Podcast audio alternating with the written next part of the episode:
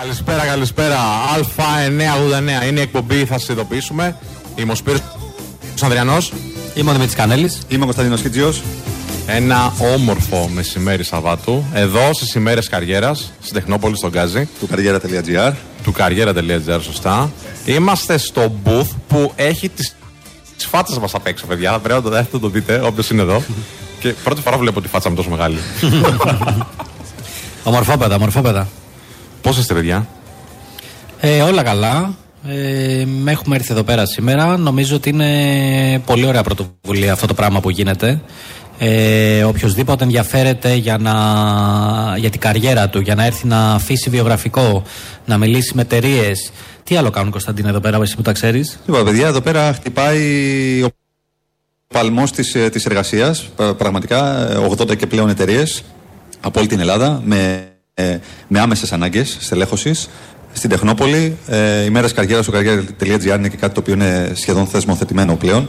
Λίγο COVID μας το, το έκοψε τα τελευταία χρόνια. Οπότε νομίζω ότι χιλιάδες ανθρώπων έχουν σειραίουν, θα έλεγα, από το πρωί. Ναι, όντως. Με βιογραφικά στα χέρια και με φιλοδοξίες και ελπίδες να, να βελτιώσουν την καθημερινότητά τους, να νιώσουν λίγο καλύτερα, να μπορέσουν να κάνουν πράγματα τα οποία τους τους ικανοποιούν, να φύγουν από τοξικούς εργοδότες. Ε, να αλλάξουν καριέρα. Να αλλάξουν καριέρα. Εντελώς δηλαδή. Να πάνε από ένα τομέα σε έναν άλλον. Θα τα συζητήσουμε αυτά στη διάρκεια τη Και είναι σημαντικό ότι, συγγνώμη, βλέπουμε και ηλικίες από όλες τις ηλικίες. Ναι. Βλέπουμε νέα παιδιά, βλέπουμε μεγαλύτερους ανθρώπους κτλ. Τα περίμενα τα νέα παιδιά. Τους μεγαλύτερους ανθρώπους μου κάνει πολύ θετική εντύπωση που τους βλέπω εδώ. Ναι, και ε, εμένα αυτό με χαροποιεί πολύ. Με χαροποιεί γιατί δεν, δεν τα παρατάνε. Ε, και αυτό είναι πάρα πολύ σημαντικό. Να, να μπορείς να, είσαι, ε, να, να έχεις μια συνέπεια και αυτά τα οποία θεωρείς ότι θες να κάνεις, να μην θεωρείς ότι η ηλικία σου είναι ανασταλτικός παράγοντας. Ε, νομίζω είναι πάρα πολύ σημαντικό και ήταν και ταμπού αυτό στην ελληνική αγορά, αν δεν κάνω λάθος. Ότι στην ελληνική αγορά γενικά λένε ότι μετά από μια ηλικία δεν μπορείς να αλλάξεις industry, δεν μπορείς να αλλάξεις τομέα, δεν μπορείς να αλλάξεις δουλειά. Και πόσο λάθος είναι αυτό. Θυμάμαι πολλούς φίλους τέλος πάντων που μας έχουν στείλει και μηνύματα στα, στο Instagram κτλ. Σου λέει 50 χρονών τώρα τι να κάνω, τι να αλλάξω ε, πώς να μάθω τις νέες τεχνολογίες, δεν ξέρω τίποτα από εκείνο, δεν ξέρω τίποτα από το άλλο. Τα πράγματα πάνε digital.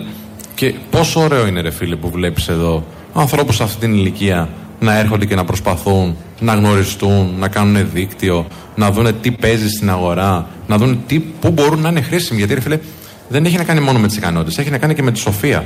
Δηλαδή, ένας άνθρωπος 50-60 χρονών δεν μπορείς να το παροπλίζεις ή δεν μπορεί να θεωρεί τον εαυτό του παροπλισμένο. Γιατί έχει τέτοια εμπειρία ζωής, όχι μόνο εργασιακή εμπειρία, αλλά και εμπειρία ζωής, που σίγουρα κάπου θα είναι χρήσιμος. Σίγουρα κάτι μπορεί να κάνει το οποίο να είναι χρήσιμο και για τον ίδιο, έτσι να, να νιώσει καλά με την καριέρα του, αλλά και σε εταιρείες, είτε μεγάλες είτε πιο μικρές, που θα μπορούσαν να εξοπλίσουν όλα αυτά που ξέρει. Και νομίζω ότι αυτό το, το επιτείνει και το κομμάτι της, ε, αυτό που λέμε τέταρτη βιομηχανική επανάσταση. Δηλαδή, ζούμε στην κοινωνία της πληροφορίας η γνώση εκεί έξω είναι σχεδόν δωρεάν πλέον σε πάρα πολλές περιπτώσεις. Φαντάζομαι έναν άνθρωπο που ήταν 50 χρονών παλιά και έπρεπε να μετεκπαιδευτεί σε κάτι. Πόσο δύσκολο ήταν. Mm. Ε, ε, εταιρική εκπαίδευση σε, σε υπόγεια ξενοδοχείων με τις καρέκλες κλασικές του ξενοδοχείου του ναι, 1900. Ναι. Δηλαδή θέλω να σου πω πλέον τα πράγματα είναι πολύ πιο. Μου αρέσει που είναι περιγραφικός και όντως σου φέρνει την εικόνα αυτή, τη, τη σάπια εικόνα. Καρέκλε, όντως. Αυτό με, με, χυμό πορτοκάλι του που έχει ημερομηνία λήξης 8 χρόνια μετά, ρε παιδί μου. συντηρείται, συντηρείται για πάντα του πολέμου. Που είναι συμπυκνωμένη και βάζει νερό.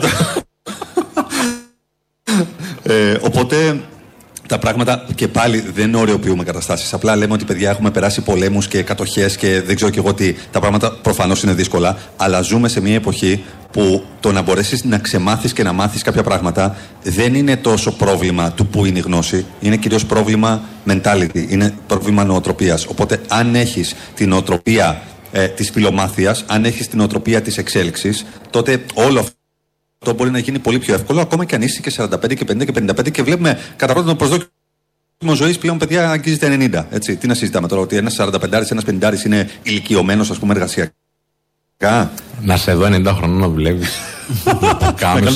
να κάνεις PR. Θα σας ειδοποιήσουμε. να πω κάτι, δεν υπήρχε και αυτή η ταινία με Ντενίρο και Hathaway που ο Ντενίρο ήταν σε ένα πρόγραμμα ηλικιωμένων που πηγαίνανε και βρίσκανε ναι, ναι, δουλειά. Ναι. Ε, ωραία ταινία. Internship νομίζω. Ναι, ναι, internship. Πολύ ωραία ταινία. Και πήγε πολύ καλά. Πήγε πολύ καλά και νομίζω δείχνει ότι είναι παγκόσμια τάση αυτό. Ότι ξέρεις, ακόμα και να είσαι και σε μεγαλύτερη ηλικία, άμα θες να νιώθεις παραγωγικός, όχι ότι σε υποχρεώνει κάποιος. Εσύ, άμα δηλαδή δεν θες να κάθεσαι σπίτι και θες να νιώθεις παραγωγικός, γιατί στις μεγαλύτερες ηλικίες το θέλουν αυτό, θέλουν να τους δίνεις πράγματα να κάνουν. Ναι. Ε, ξέρεις, υπάρχουν πάρα πολλοί άνθρωποι εκεί έξω που, όπως είπες, έχουν αρχικά έχουν χρόνια εμπειρία στην κάτι. Οπότε σίγουρα έχουν κάτι να συνεισφέρουν. Μα μπορούμε να συνδυάσουμε τους νέους, δηλαδή την διάθεση, την όρεξη, τις νέες τεχνολογίες, την ικανότητα με την σοφία των παλιότερων. Αυτό είναι το πιο βασικό για μένα. Και μέρε καρδιά λοιπόν. Α, συγγνώμη. Ήθελα να πω. να διακόψεις; Ναι, ναι, θέλω να διακόψω. Ευχαριστώ. Ε, αγαπημένη μου συνήθεια άλλωστε. Τι πιο σύνηθες θα λέγαμε. Αυτό που ήθελα να πω επίσης είναι ότι η, η, η, νέα γενιά, έτσι, το Gen Z που λέμε, καλά, αν συνδυαστεί μαζί με το Gen Y, μιλάμε για το 80% του εργατικου δυναμικού παγκοσμίως. Αλλά μόνο. Ναι. Συγγνώμη, Κωνσταντίνε, ναι, επειδή μας ακούνε να πούμε τα ναι. ηλικίε από Gen Z και Gen Y, ποιες είναι; Η Gen Y, Gen Y είναι από 1980, αν θυμάμαι καλά, μέχρι το 2006 Μέχρι το, όχι, μέχρι το 1996-1997 νομίζω και το Gen Z ξεκινάει από το 1998, εννοούμε ημερομηνίε γέννησης, έτσι. 1998 και δεν έχει μετρηθεί ακόμα. Η Gen Y είναι millennials. Millennials, ναι. Δηλαδή εγώ είμαι early millennial που ε, λέμε, ναι. γιατί είμαι το 82. Okay. Και κάποιος είναι late millennial, μπορεί να είναι το 94, του 95, okay, έτσι. Okay. Και είναι και οι boomers, οι οποίοι είναι οι. Οι baby boomers που λέμε. Οι baby boomers, ναι. ναι. ναι, ναι. Οι γονείς μας. Εσύ εν τέλει. Ναι. Ε, ε, όχι, δεν είμαι εγώ. Δεν είμαι είναι, εγώ. Είναι ένα τρόπος σκέψης είναι πριν το baby boomer. Τι ήταν; Οπότε αυτό που ήθελα να πω είναι ότι η γενιά Gen Z είναι αυτή η οποία αριθμεί το 51% του εργατικού δυναμικού παγκοσμίως. Πράγμα το οποίο σημαίνει ότι κάνει rule το παιχνίδι. Πράγμα που επίσης σημαίνει ότι με κάποιο τρόπο αυτή η νέα γενιά η οποία έχει δημιουργήσει ε, τελείως διαφορετικές νόρμες στο κομμάτι της εργασίας και της κοινωνίας, με κάποιο τρόπο θα πρέπει να συνεπάρξει και να είναι παραγωγική με τις παλαιότερες γενιές. Εδώ ο Σπύρος χαιρετάει κόσμο και τα λοιπά ως. Ε, ε, έρχονται άνθρωποι, ευχαριστούμε πάρα, πάρα πολύ και βγάζουν φωτογραφίες. Βγάλε περισσότερες, δεν γι' αυτό το λέγαμε. Μας αρέσει. Ναι, ναι, ναι. ναι. Ε, οπότε οπότε πρέπει, πρέπει να δημιουργήσουμε και τις προποθέσει αυτές οι τρεις γενιές μεταξύ τους όχι μόνο να συνεπάρχουν στο εταιρικό περιβάλλον, αλλά και να υπεραποδίδουν. Και αυτό σημαίνει ότι θα πρέπει να συμβαστούν και οι παλαιότεροι με τις νέες τεχνολογίες και τις νέες γενιές που είναι λιγάκι πιο ανυπόμονοι, που ίσως είναι και λίγο πιο έξυπνοι μερικές φορές, ε, και οι νεότεροι με την κολυσιεργία, αν θέλεις κάποιον. ή αν θέλεις, εδώ πέρα θα μας πάρει και ο αέρας σήμερα, σίγουρα. Ε, με την κολυσιεργία, αν θέλεις κάποιον μεγαλύτερων ανθρώπων που θέλουν κάποια πράγματα να είναι λιγάκι πιο αργά, κάποια πράγματα να είναι λιγάκι πιο παραδοσιακά και ούτω καθεξής. Αυτό θέλω να πω. Ε, Άκης Κωνσταντινίδης, ε, ε, ε, πολύ διάσημο τέλεχο ε, του HR κτλ. Άκη, θες να μας πεις κάποια κουβέντα, τίποτα για το, για το, για το επιχειρήν, για την εργασία κτλ. Συγχαρητήρια για την εξαιρετική εκπομπή που κάνετε και διαφωτίζετε με τα όσα λέτε αρκετούς ανθρώπους και άπειρους και έμπειρους. Πε μας και για τη νέα σου για τη νέα σου θέση όμως, είσαι πρόσφατα σε νέα θέση; Ναι, στη διεύθυνση ανθρώπινου δυναμικού του ομίλου G4S. Ωραία. Είναι ο μεγαλύτερος πάροχος υπηρεσιών ασφαλείας στον κόσμο και στην Ελλάδα. Και μία θέση πιο κοντά στο μικρόφωνο, αν μπορείς. OK. Okay. και ε, είναι πολύ challenging το περιβάλλον. Προσπαθούμε, έχουμε αρκετές ανοιχτές θέσεις εργασίας. Είμαστε εδώ και σε άλλα event. Κανάλια επικοινωνίας υπάρχουν και μέσα από εσάς και χωρίς εσάς σας μπορεί να μας βρει όποιος θέλει και πραγματικά κρατήστε τους ανθρώπους στην Ελλάδα. Υπάρχουν ευκαιρίες, τα πράγματα πηγαίνουν καλύτερα. Μην Πολύ είμαστε μονίμως απεσιόδοξοι. Τέλεια. Συγχαρητήρια για την προαγωγή και, πολύ και καλή, καλή επιτυχία. Καλό υπόλοιπο στο έργο σας. Ευχαριστούμε. Ευχαριστούμε πολύ, Άκη. Ευχαριστούμε. Να, έτσι, έτσι τέτοια, τέτοια αυθόρμητα θέλουμε. Οπότε όποιος περνάει από το, από το booth μας, είτε είναι, είτε είναι άνθρωπος ο οποίος αναζητά εργασία, είτε είναι στέλεχος κτλ., μπορεί να μεριστεί την καλημέρα του και μια πρόκληση που αντιμετωπίζει στη, στην καθημερινότητα. Να, να μας υπενθυμίσεις και να υπενθυμίσουμε στον κόσμο, Κωνσταντίνε, πού είναι αυτό το booth που βρισκόμαστε σήμερα; Βρισκόμαστε στην Τεχνόπολη, στον Γκάζι, στις ημέρες καριέρας του καριέρα.gr. Μετά από έναν ε, μετά από τη λέλαπα του, του COVID, επανερχόμαστε από κοντά. Οπότε χιλιάδες κόσμου από το πρωί έρχονται εδώ, προκειμένου να μπορέσουν να δουν 80 και πλέον εταιρείες και να μπορέσουν ουσιαστικά να δώσουν βιογραφικό, να κάνουν συνεντεύξεις και να μπορέσουν να βελτιώσουν την καθημερινή εργασιακή τους ρουτίνα. Να ρωτήσω κάτι. Λέγαμε πριν για boomers, λέγαμε για millennials, λέγαμε για Gen Z. Ε, Ποιες γενιές πιστεύετε ότι τα πάνε καλύτερα μεταξύ τους, Δηλαδή, τα πάνε καλύτερα οι boomers με τους millennials, τα πάνε καλύτερα οι millennials με τη Gen Z. Καλά, για boomers με Gen Z το αφήνω απ' έξω, δεν, υπάρχει περίπτωση. Οπότε, Χάσμα. Ποια, ποια είναι η άποψη σα πάνω στο θέμα; Εγώ νομίζω ότι οι boomers με τους πιο νέους τα πάνε καλύτερα. Γιατί ίσως το βλέπουν λίγο πιο. Ξέρεις, είμαι ο παππούς του ρε παιδί μου και θέλω να το φροντίσω. Και θέλω να Αντιλαμβάνονται όμως. Αντιλαμβάνονται δηλαδή οι boomers. Πρέπει να αντιλαμβάνεσαι. Για να υπεραποδώσεις μέσα σε μια εταιρεία. Νομίζω ότι τους βλέπουν υπό τη φτερούγα τους και τους παίρνουν υπό την προστασία τους. Έχω αυτή την αίσθηση, τουλάχιστον έτσι το έχω βιώσει εγώ όταν ξεκίνησα την καριέρα μου. Δηλαδή υπήρχε ένας άνθρωπος ο οποίος ήταν πολύ μεγαλύτερος από μένα. Τέλειωνε η καριέρα του ουσιαστικά, θα βγαίνει στη σύνταξη και έμαθα πάρα πολλά πράγματα από αυτόν. Και, και τεχνικά κιόλας. Όχι μόνο δηλαδή, ξέρεις, η εταιρεία λειτουργεί έτσι, εδώ φέρεσαι έτσι, σε αυτούς τους ανθρώπους μιλάμε έτσι. Όχι.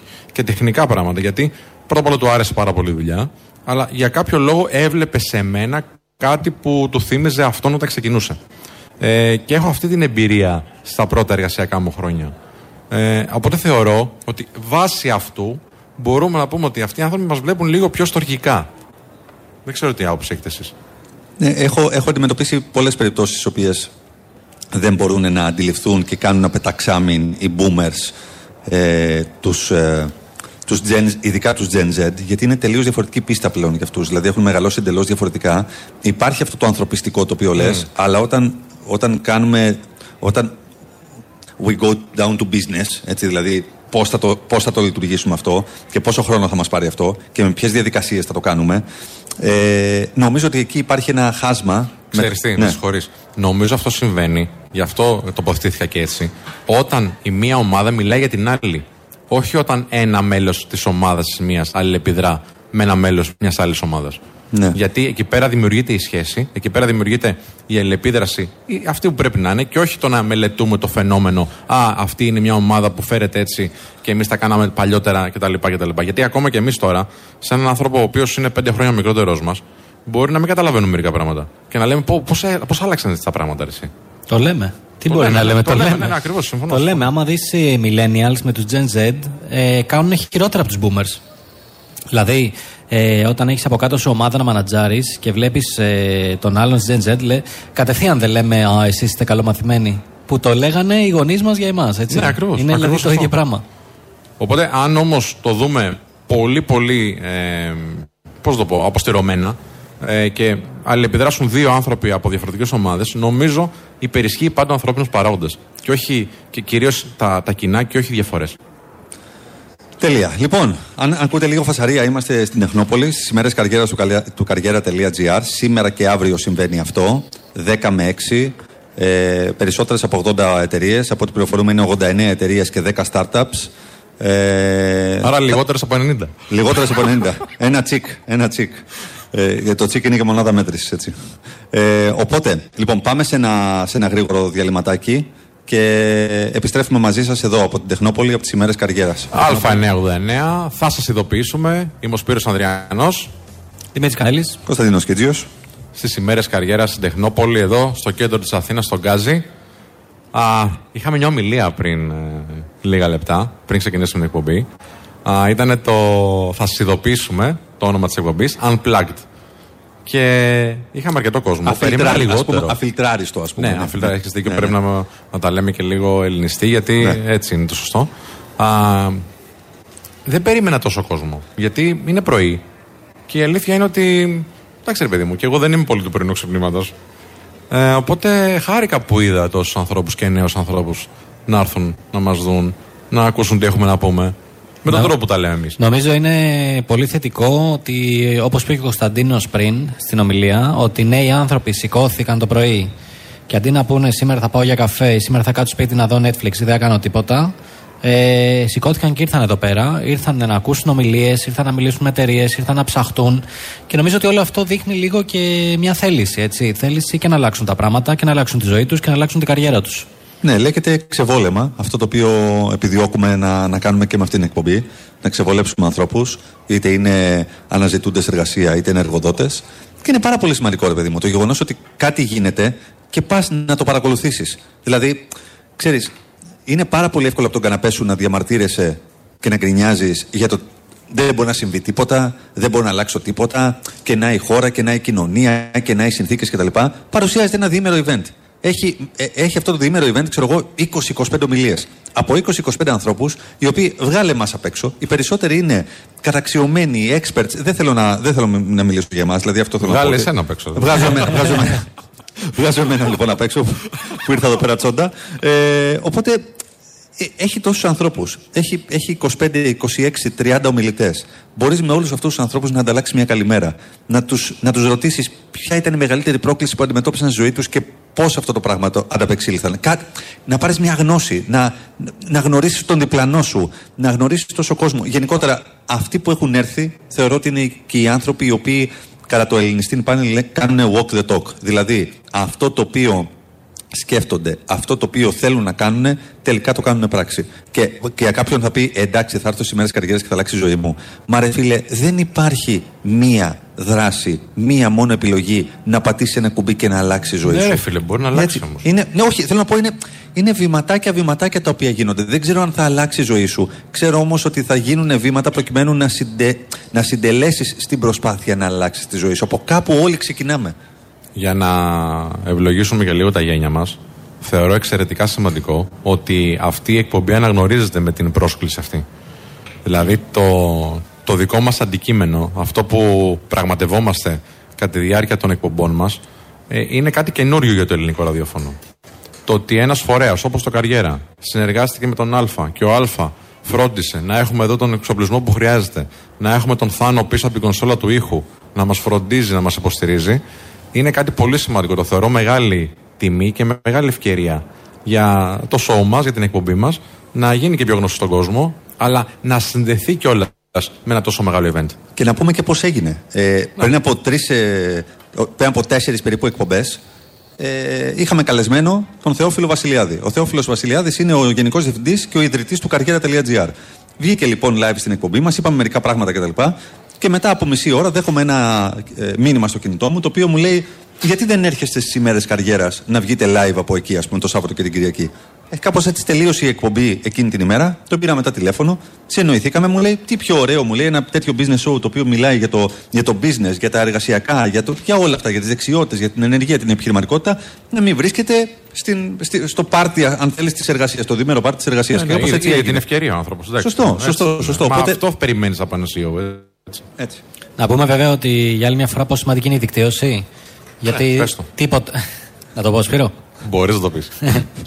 Γιατί τίποτα από αυτά δεν θα είχε συμβεί άμα δεν ε, είχαμε φτιάξει οι τρεις μας και κυρίως ο Κωνσταντίνος ένα δίκτυο με το οποίο εντελώς συνεργατικά να μπορεί να μιλάει, να καλεί συνεργάτες, να καλεί καλεσμένους, να κάνει πράγματα. Ε, και νομίζω ότι αυτό που πρέπει να κρατήσει ο κόσμος είναι ότι το ένα φέρνει το άλλο, ρε παιδί μου. Είναι αυτό που είπε ο Κωνσταντίνος πριν. Είναι, δεν υπάρχει μία πράξη που θα σου αλλάξει τη ζωή. Υπάρχουν πολλές. Είναι τα baby steps που λέμε. Και είναι και αυτό που μπορεί να αλλάξει, όπως λέγαμε στην αρχή του συγκεκριμένου Τετάρτου της εκπομπής μας, τη ζωή κάποιου ανθρώπου που μπορεί να έρθει εδώ. Να δει δύο ανθρώπους και ίσως το ένα φέρει το άλλο. Γιατί εδώ δεν είναι μόνο ότι θα δεις κάποιες εταιρείες. Μπορεί μπορείς να κάνεις άμεση συνέντευξη. Και δεν το λέω πραγματικά, δεν το λέω για να διαφημίσουμε εδώ το θεσμό. Γιατί δεν έχει ανάγκη κιόλας ο θεσμός να διαφημιστεί. Εντάξει, είναι established πολλά χρόνια τώρα. Αλλά είναι μια πραγματικότητα. Μπορείς να μπεις μέσα εδώ στα κτίρια ε, που είναι στην Τεχνόπολη, εδώ στον Γκάζι, και να μιλήσεις με εκπροσώπους των εταιριών, με recruiters, και ίσως να βρεις την επόμενη θέση εργασίας σου. Σωστό. Ε, οπότε αυτό το οποίο ε, γενικότερα προτείνουμε στον κόσμο είναι να μπορεί να έχει ένα βαθμό εξωστρέφειας. Προκειμένου να μπορεί να μοιράζεται. Ό,τι ακούτε γενικότερα είναι λόγω του αέρα κτλ. Ε, ε, σε λίγο θα κάνουμε την εκπομπή από το. Από το διάστημα. από το διάστημα να μας πάρει. Θα είναι το επόμενο στάδιο. Θα είναι το επόμενο στάδιο. Διαστημι, διαστημικό θα σας ειδοποιήσουμε. Τέσλα. τε- τι; Με Τέσλα, με το, με το, με το, λέω, με τη SpaceX. Τέσλα λέει ο άλλος. Εντάξει, είναι και η Τέσλα εδώ. Είναι και η Τέσλα εδώ. Ο Boomer, ο Boomer λέει. Boomer, boomer. Ε, οπότε ε, α- αυτό το οποίο θέλουμε να περάσουμε στον κόσμο γενικότερα είναι βγείτε προς τα έξω, ε, κοινωνικοποιηθείτε, προσπαθήστε, γνωρίστε ανθρώπους, δημιουργήστε δίκτυο, προσφέρετε αξία για να λάβετε αξία και χτίστε το, χτίστε το προσωπικό σας brand. Είναι, είναι πάρα πολύ σημαντικό να θυμάστε όλοι ότι όλοι σε κάθε ηλικία είμαστε η εγώ ΑΕ. Ο κάθε άνθρωπος είναι η εγώ ΑΕ. Και έχεις, έχεις συστατικά, έχεις branding, έχεις, έχεις μπροστά όψη, έχεις πίσω όψη, ε, έχεις, Αξίες. τοπο- έχεις τοποθέτηση στο ράφι. Η τοποθέτησή σου στο ράφι είναι η τοποθέτησή σου, για παράδειγμα, στα, στα, στα μέσα κοινωνικής δικτύωσης. Είναι η τοποθέτησή σου όταν βρεθείς, ας πούμε, για παράδειγμα, σε ένα συνέδριο ή στι ημέρες καριέρας σήμερα. Πώς θα έρθεις και θα με χαιρετήσεις, πώς θα μου συστηθείς. Όλα αυτά είναι μέρος της προσωπικής σου προσπάθειας προκειμένου να μπορέσεις να αναδείξεις τον εαυτό σου. Δεν χρειάζεται να αποδείξεις σε κάποιον κάτι. Χρειάζεται απλά να δουλέψεις με εσένα για να μπορέσεις να παρουσιάσεις με τον καλύτερο δυνατό τρόπο τα καλύτερά σου στοιχεία για να μπορείς να δεις αν αυτά τα καλύτερα σου στοιχεία είναι συμβατά με τις ανάγκες κάποιου εργοδότη. Πριν πάμε σε ένα γρήγορο διαλυματάκι, να πούμε ότι εάν είστε εδώ, μπορείτε να μας βρείτε στο booth του 989 Alpha Radio, να μας χαιρετήσετε, να πούμε μια καλημέρα, μια καλησπέρα και να ανταλλάξουμε απόψεις για την έκθεση. Οπότε, πάμε λοιπόν σε ένα γρήγορο διαφημιστικό διάλειμμα και τα λέμε σε λίγο. Α989 επιστρέφουμε. Α989 είναι η εκπομπή, θα σας ειδοποιήσουμε, ζωντανά από την Τεχνόπολη στον Γκάζι και τις ημέρες καριέρας του καριέρα.gr. Ευχαριστούμε την καριέρα.gr που μας κάλεσε και ευχαριστούμε και τον Α989 που κατάφερε να κάνει αυτό το δύσκολο έργο, γιατί είναι δύσκολο το έργο το τεχνικά, παιδιά. Πάρα πολύ αυτό εδώ. Α, να πούμε λίγο τα social media της εκπομπής, γιατί δεν τα έχουμε πει καθόλου. Σπύρο, για πες. Λοιπόν, είναι το Notify Show σε όλα τα social media. Notify Show στο Instagram, Notify Show στο TikTok, Notify Show στο YouTube ή θα σας ειδοποιήσουμε. Αλλά μπορείτε να ακούσετε και εκπομπή που έχετε χάσει ή κάποιο κομμάτι που θέλετε να το ξανακούσετε γιατί τα είπαμε πολύ ωραία στο Spotify, στο Apple Podcast ή στο Google Podcast. Και παράλληλα μπορείτε να μας στείλετε τα μηνύματά σας στο notifyshow.gmail.com Όλα τα θυμάσαι. Όλα τα, όλα τα, τα λέω και πολύ καλά. Ε, εξαιρετικά, δεν ξέχασες τίποτα. Ε, και ευχαριστούμε πάρα πολύ και για την προτίμηση στα, στις πλατφόρμες ε, podcast. Ε, παίζουμε στις θέσεις 1-2. Ποιος είναι νούμερο ένα podcast στο Spotify στο business; Πες, ποιος. Θα σα ειδοποιήσουμε. Εντάξει, εντάξει. Τα καταφέρνουμε καλά, αλλά χάρη σε εσάς. Προφανώς κάτι, κάτι ακούτε που σας αρέσει. Σίγουρα είναι προσωπικές ιστορίες του Δημήτρη Κανέλη. Τι πιο σύνηθες. Πάντα έχω να πω μια προσωπική ιστορία για οτιδήποτε συζητήσω από την αγορά εργασίας. λοιπόν, Οπότε, πάμε να. Γιατί, έχουν έρθει, γιατί έρχεται εδώ ο κόσμος σήμερα; Εμένα μου έχει κάνει πιο καλή εντύπωση, να πω την αλήθεια, το ότι μπορεί κάποιος άμεσα να κάνει συνέντευξη. Mm. Το θεωρώ εξαιρετικά σημαντικό. Και για τους ανθρώπους που το σκέφτονται σήμερα ή αύριο να έρθουν, να δώσουν μερικά tips για μια επιτυχημένη συνέντευξη, είτε εδώ είτε οπουδήποτε αλλού. Για ξεκινά. Λοιπόν, το νούμερο ένα εγώ που λέω σε όλους τους φίλους, τις φίλες που με ρωτάνε σχετικά, είναι αρχικά να είναι στην ώρα τους, αλλά να μην είναι και κανένα μισά ώρα πριν. Γιατί, γιατί πιστεύω ότι αν πας μισή ώρα πριν, ας πούμε, που το κάνουν πάρα πολλοί άνθρωποι γιατί έχουν άγχος, είναι σαν να ε, τη ζητάς πάρα πολύ έντονα τη δουλειά ε, και φέρνεις και τον άλλο σε δύσκολη θέση. Γιατί φαντάσου, ανεβαίνεις, εντάξει, πας στην, στην αίθουσα, ξέρω εγώ, ή στο, στο booth που είναι η υποδοχή και μισή ώρα κάτι πρέπει να κάνουν αυτοί οι άνθρωποι μαζί σου. Οπότε καλό είναι ένα ταρτάκι, ρε παιδί μου. Να προσθέσω, να προσθέσω ναι, ναι, κάτι σε αυτό που λες, γιατί είναι πολύ σωστό. Ε, ο, το σωστό θεωρητικά χρονικό διάστημα να είσαι στην έντευξη λίγο πιο πριν είναι ένα τέταρτο. Ένα τέταρτο με 10 λεπτά. Τέλειο είναι. Ε, πέρα από αυτό που είπε ο Σπύρος, για ποιο άλλο λόγο σημαίνει αυτό; Γιατί προφανώς έχουν αναθέσει σε κάποιον manager να σου κάνει τη συνέντευξη. Mm. Άμα εσύ πας μισή ώρα πριν, θα τον αγχώσεις ότι στο πίσω μέρος του μυαλού του έχει να κάνει τη δουλειά του, αλλά ξέρει ότι περιμένεις κι εσύ. Οπότε είναι πολύ πιθανό να μπει λίγο ψυχολογικά πιεσμένος μέσα αυτός. Ε, ότι... Πού δεν το θες. Πού δεν το θες. Εσύ θες να δημιουργήσεις καλύτερες συνθήκες εκείνη τη στιγμή για να κάνεις μια καλή συνέντευξη και πετυχημένη. Επίσης, κάπως πρέπει να σε απασχολήσουν οι άνθρωποι στην υποδοχή. Δεν σου λέει πόση ώρα θα περιμένει αυτός ο άνθρωπος εδώ; Και όχι πέρα από την πλάκα τώρα. Δηλαδή, το βλέπω και ε, όταν έρχονται άνθρωποι στο Men's Style που ξέρω ότι έχουμε ραντεβού με τρεις ώρα και έρχεται ο άλλος δύο και τέταρτο, δύο και μισή. Ε, βλέπω μία μικρή έτσι ανησυχία ε, στη συνεργάτη μου στη γραμματεία ε, κάπως να, να τον απασχολήσουν. Να περάσει λίγο η ώρα του μέχρι να είναι διαθέσιμος ο άνθρωπος που ήρθε να, να δει. Ασχέτω αν είναι συνέντευξη ή όχι. Πες ένα δεύτερο τύπο εσύ. Εγώ; Ναι. Ε, που είσαι πολύ καλός αυτά. Σιγά. Ε... Εντάξει, δεν είσαι πολύ καλός, αλλά πες ένα. Εντάξει, θα προσπαθήσω. ε, παιδιά, θα πω νούμερο ένα πράγμα είναι η προετοιμασία. Ε, να έχω διαβάσει για την εταιρεία. Βέβαια. Να ξέρω μερικά πράγματα για την εταιρεία. Να μπορώ να δημιουργήσω μια πρώτη σύνδεση με την εταιρεία. Να γνωρίζω τι πουλάει να γνωρίζω με ποιου συνεργάζεται, να γνωρίζω ποιες είναι οι προκλήσεις που δέχεται και αυτά μπορούμε να τα δούμε πάρα πολύ εύκολα και από το site της εταιρείας αλλά και από δελτία τύπου που βγάζει. Mm. Έτσι, υπάρχουν πάρα πολλά επιχειρηματικά sites τα οποία ε, ανακοινώνουν, έτσι, προβάλλουν τα δελτία τύπου εταιριών. Τα δελτία τύπου εταιριών είναι χιλιάδες. Α δούμε λιγάκι τι έχει κάνει τα τελευταία δύο χρόνια η εταιρεία, οι καινοτομίες, τις νέες συνεργασίες, τι νέα προϊόντα. Και ας προσπαθήσουμε να κρατήσουμε κάποια πράγματα σαν άσους στο μανίκι κατά τη διάρκεια της συνέντευξης. Να μπορέσουμε να πετάξουμε και κάτι έξυπνο. Κάτι το οποίο τι θα κάνουμε με αυτόν τον τρόπο; Θα προκαλέσουμε σίγουρα την πεποίθηση στον, στο στέλεχος, στον ε, συνεντευξιαστή ότι έχουμε ψάξει για την εταιρεία και ότι έχουμε αντιληφθεί τι ακριβώς κάνει. Πάρα πολλές φορές νέοι, νέες αλλά και μεγαλύτεροι πάνε σε μια εταιρεία μόνο και μόνο επειδή αυτή η εταιρεία έχει ανοίξει μια αγγελία. Δεν ναι. είναι αρκετό αυτό. Ναι, ναι. Δεν, δεν, είναι αρκε, δεν είναι αρκετό να έχεις φτιάξει τον εαυτό σου σε ένα επαρκές σημείο για να παρουσιάσεις τον εαυτό σου χωρίς να έχεις συνδέσει τον εαυτό σου με την εταιρεία. Δεν απίστευτο πόσοι λίγοι προετοιμάζονται για μια συνέντευξη. Ναι. Είναι απίστευτο ότι πηγαίνουν και δεν έχουν ψάξει. Ε, οριακά κάποιοι δεν έχουν ψάξει καν τη διεύθυνση και γι' αυτό ναι. αργούν. Ε, πρέπει. Γελάς, αλλά έχεις συμβεί. Όχι, το και εμένα. Και έχεις συμβεί. Δηλαδή, είχα έναν άνθρωπο που ερχόταν για συνέντευξη και μου λέει Δεν το βρίσκα. Ναι, ναι. Που σημαίνει ότι δεν είχε δει που είναι καν. Εννοείται. Ε, είναι απίστευτο. Για μένα, η προετοιμασία περιλαμβάνει αυτό που είπε ο Κωνσταντίνος. Ε, καλά, εννοείται το να μην αργήσει που πες Πύρο. Δεν το συζητάω έτσι. Το να αργήσει έχεις μπει κατευθείαν red Αλλά ούτε και να πας πολύ νωρίς. Ναι, ναι, είναι red flag το να αργήσεις. Ε, από εκεί και πέρα, εννοείται η προετοιμασία από το site, η προετοιμασία από τα δελτία τύπου. Εγώ θα προσθέσω προετοιμασία και από το να βλέπεις μερικά στελέχη της εταιρείας τι έχουν ανεβάσει στο LinkedIn τους, τι έχουν κάνει τελευταίες δημοσιεύσει. Ποιοι είναι, ρε παιδί μου; Ποιοι είναι, ποιοι δουλεύουν εκεί, ποιους κοινούς γνωστούς έχω με αυτή την εταιρεία ε, που θα μπορούσα να ρωτήσω. Ε, και φυσικά νομίζω μετά πηγαίνουμε στο, στη πρόβα της συνέντευξης που τρομάζω πόσοι λίγοι άνθρωποι κάνουν πρόβα για μια συνέντευξη. Δηλαδή, αντί να κάτσουν να κάνουν projects ε, χτες με τον αδελφό τους, την αδελφή τους, με έναν φίλο τους, ότι έλα εσύ εδώ να κάνουμε μια πρόβα, ότι τι μπορεί να με ρωτήσει, τι μπορεί να πω. Ναι. Αυτά, να είναι έτοιμοι και να είναι.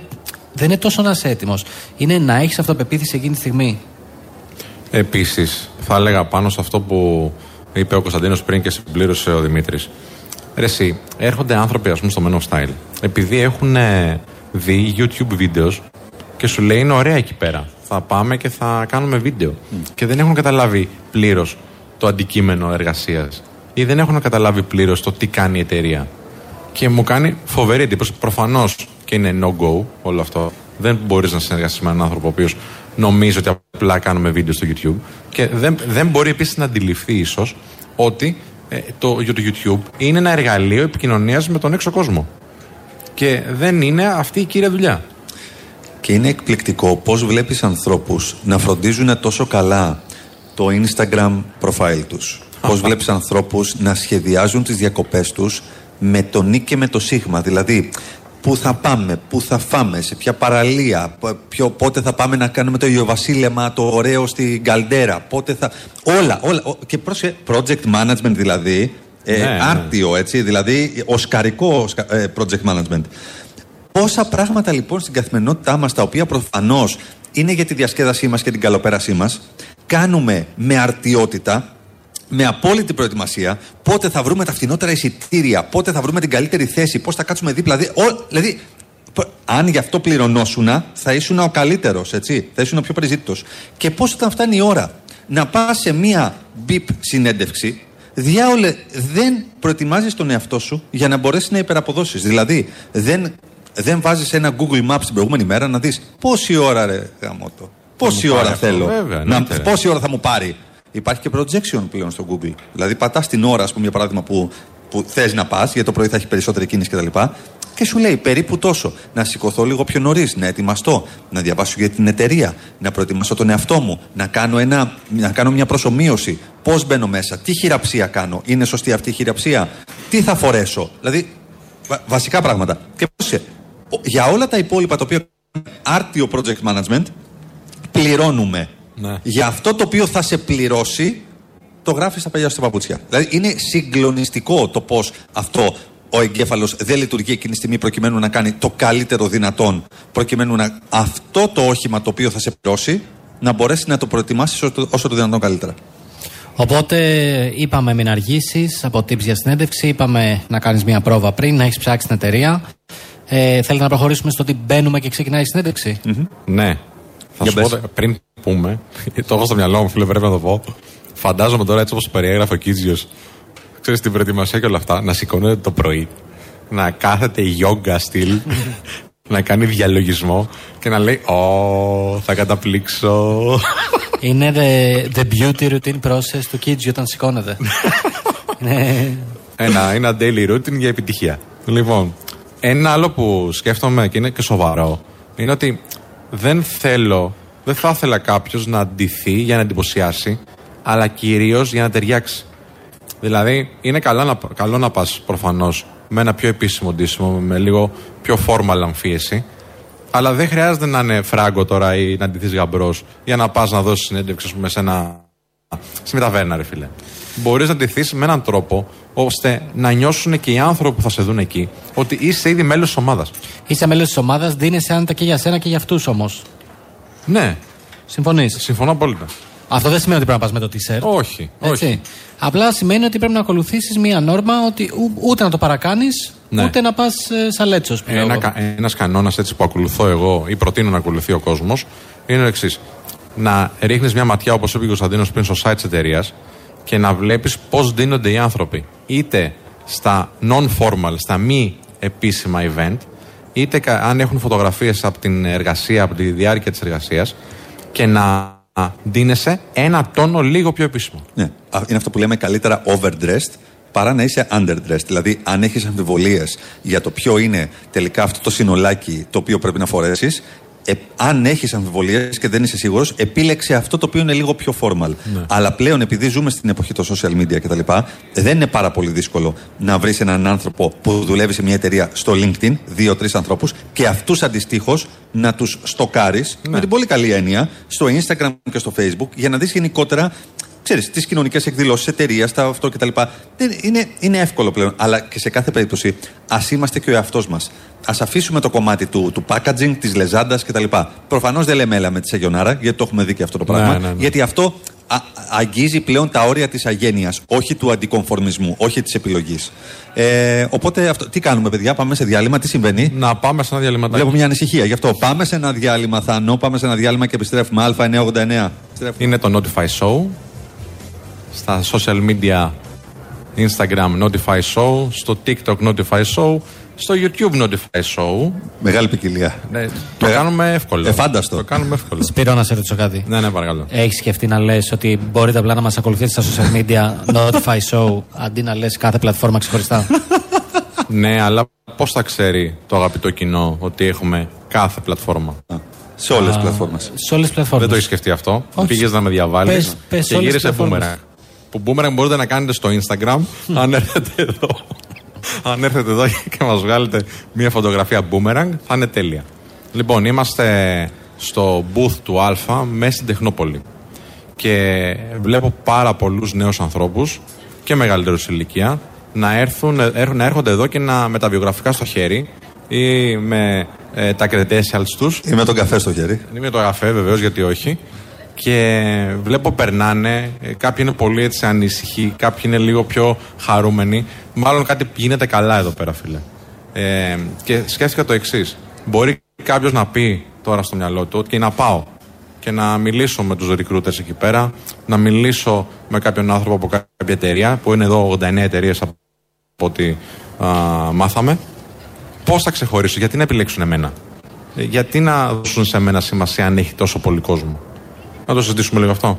Ναι, Δημήτρη. Ναι, Κωνσταντίνε, για πες μας. Αφού όλα είναι μάταια. Όλα είναι μάταια, γι' αυτό πρέπει να κάνουμε ό,τι αγαπάμε, λέει ένα βιβλίο. Ε, εγώ αυτό που θα πω είναι ότι αν ξεκινάς έτσι, με αυτή τη σκέψη, ε, δεν θα πας πολύ μπροστά. Δηλαδή, δεν μπορείς να. Είναι σοντζού, η τέχνη του πολέμου.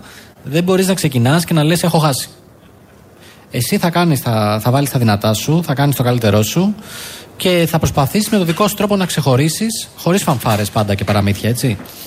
Ε, για μένα το βασικό είναι να είσαι ο εαυτός σου και να μπορέσεις να είσαι ειλικρινής προς τον άλλον. Δηλαδή, άμα Πώς το εννοείς αυτό, για... Το εννοώ ότι, ρε παιδί μου, άμα θες πολύ μια δουλειά, ε, πρέπει να δείξεις ότι τη θες. Δεν μπορείς να πας και να κάνεις απλά τυπικά πράγματα. Πρέπει να δείξει ότι τη θες, πρέπει να δείξει ότι έχεις ψάξει για την εταιρεία, πρέπει να δείξει ότι παρακολουθείς την εταιρεία, ε, ότι έχεις όλες τις ικανότητες για το ρόλο που θα σου ανατεθεί. Ε, συν ό,τι άλλο μας πει ο Κωνσταντίνος πάντα. ό,τι και αν είναι. Ε, το κυριότερο είναι ότι. Ξέρεις τι, ξέρεις τι, μας, τι ρωτάνε πάρα πολύ; τι θέλουν να ακούσουν Ναι, ναι, ναι. σε μια συνέντευξη; Ξέρεις ποια είναι η απάντηση; Την αλήθεια σου. Κάτσε γιατί χαιρετάει εδώ πέρα ο Σπύρος. Δεν θα με χαιρετήσω. Ω γνωστός influencer, ναι, ναι. Φοράνε, Men of style, φοράνε διάφορα βραχιολάκια, φαινόμενα. men of style κτλ. Χαμός, χαμός, χαμός. Να είσαι καλά. Groupie, groupie.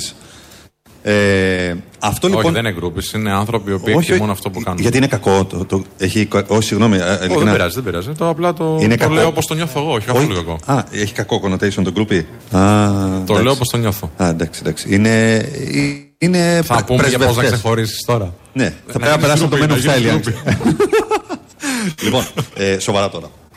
Ε, πάρα πολλοί ρωτάνε τι θέλουν να ακούσουν τα στελέχη σε μια συνέντευξη. Τι πρέπει να τους πω, ρε παιδί μου, για να τους πείσω; Και το κυριότερο, η, η, η- η πιο σωστή απάντηση απέναντι σε αυτό είναι την αλήθεια σου.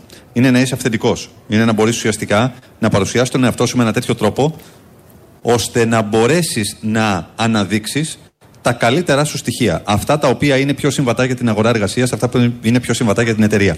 Και αυτά δεν πάει να πει ότι είναι πάντα τα ίδια σε κάθε συνέντευξη και κάθε εταιρεία.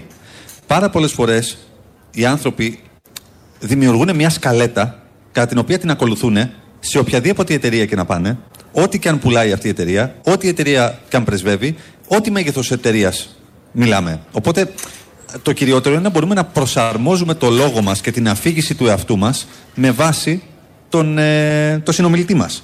Οπότε, ξαναλέω, θα, αυτό πάλι που, που γυρνάει, γυρνάει στην προετοιμασία. Και η προετοιμασία τι έχει να κάνει, έχει να κάνει με την προετοιμασία του εαυτού μας. Έχει να κάνει με το πόσο έχουμε εμείς επενδύσει χρόνο στον εαυτό μας, προκειμένου να μπορέσουμε να του δώσουμε αξία και να δημιουργήσουμε ένα αφήγημα το οποίο μπορεί να χτυπάει τόσο στην καρδιά όσο και στο μυαλό του συνεντευξιαστή. Και μιλάω για την καρδιά γιατί το storytelling είναι τέχνη. Το να μπορείς να περιγράφεις τη ζωή σου και τις επιδιώξεις σου και τις φιλοδοξίες σου σαν μία ιστορία είναι τέχνη και είναι και μάλιστα κάτι το οποίο είναι κλειδί της επιτυχίας.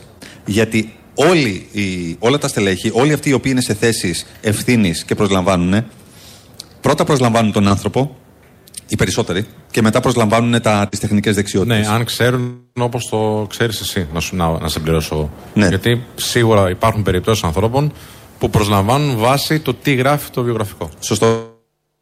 Οπότε, εγώ θα έλεγα ότι αυτοί, αυτά τα, ε, χαίρομαι κατά πρώτον που πάρα πολλές εταιρείες αρχίζουν και εντάσσουν το κομμάτι του higher character train skills. Δηλαδή, ακριβώς. μπαίνουν στη διαδικασία να επενδύσουν πολύ περισσότερο στον άνθρωπο. Γιατί, Γιατί όταν επενδύεις στον άνθρωπο και όταν προσλαμβάνεις τον άνθρωπο, έχει, η εταιρεία πάντα έχει ένα training budget, έχει, έχει, έχει ένα εκπαιδευτικό απ- απόθεμα χρημάτων, προκειμένου να εκπαιδεύσει τον οποιοδήποτε εργαζόμενο για να μπορέσει να τον κάνει upskill, reskill κτλ.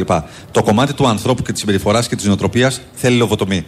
Άρα, όταν εστιάζεις στις, στα soft skills που λέμε, στις ήπιες δεξιότητες, στο πόσο ομαδικός είσαι σαν άνθρωπος, στο πόσο έχεις ενσυναίσθηση, στο πόσο έχεις υψηλά το κομμάτι της κριτικής ικανότητας και της επίλυσης προβλημάτων, είναι δεξιότητες οι οποίες μπορούν να σε πάνε στην επόμενη μέρα της εταιρείας και όλες οι υπόλοιπες τεχνικές με τον ένα ή τον άλλον τρόπο μπορούν να μαθευτούν. Γιατί, Γιατί είσαι ένας άνθρωπος ο οποίος έχει την νοοτροπία της εξέλιξης και της φιλομάθειας. Και αυτό είναι εξαιρετικά σημαντικό γιατί όσο προχωράνε οι δεξιότητες, τόσο περισσότερο ειδικοί πρέπει να είμαστε απέναντι στο να ξεμαθαίνουμε και να μαθαίνουμε νέα πράγματα.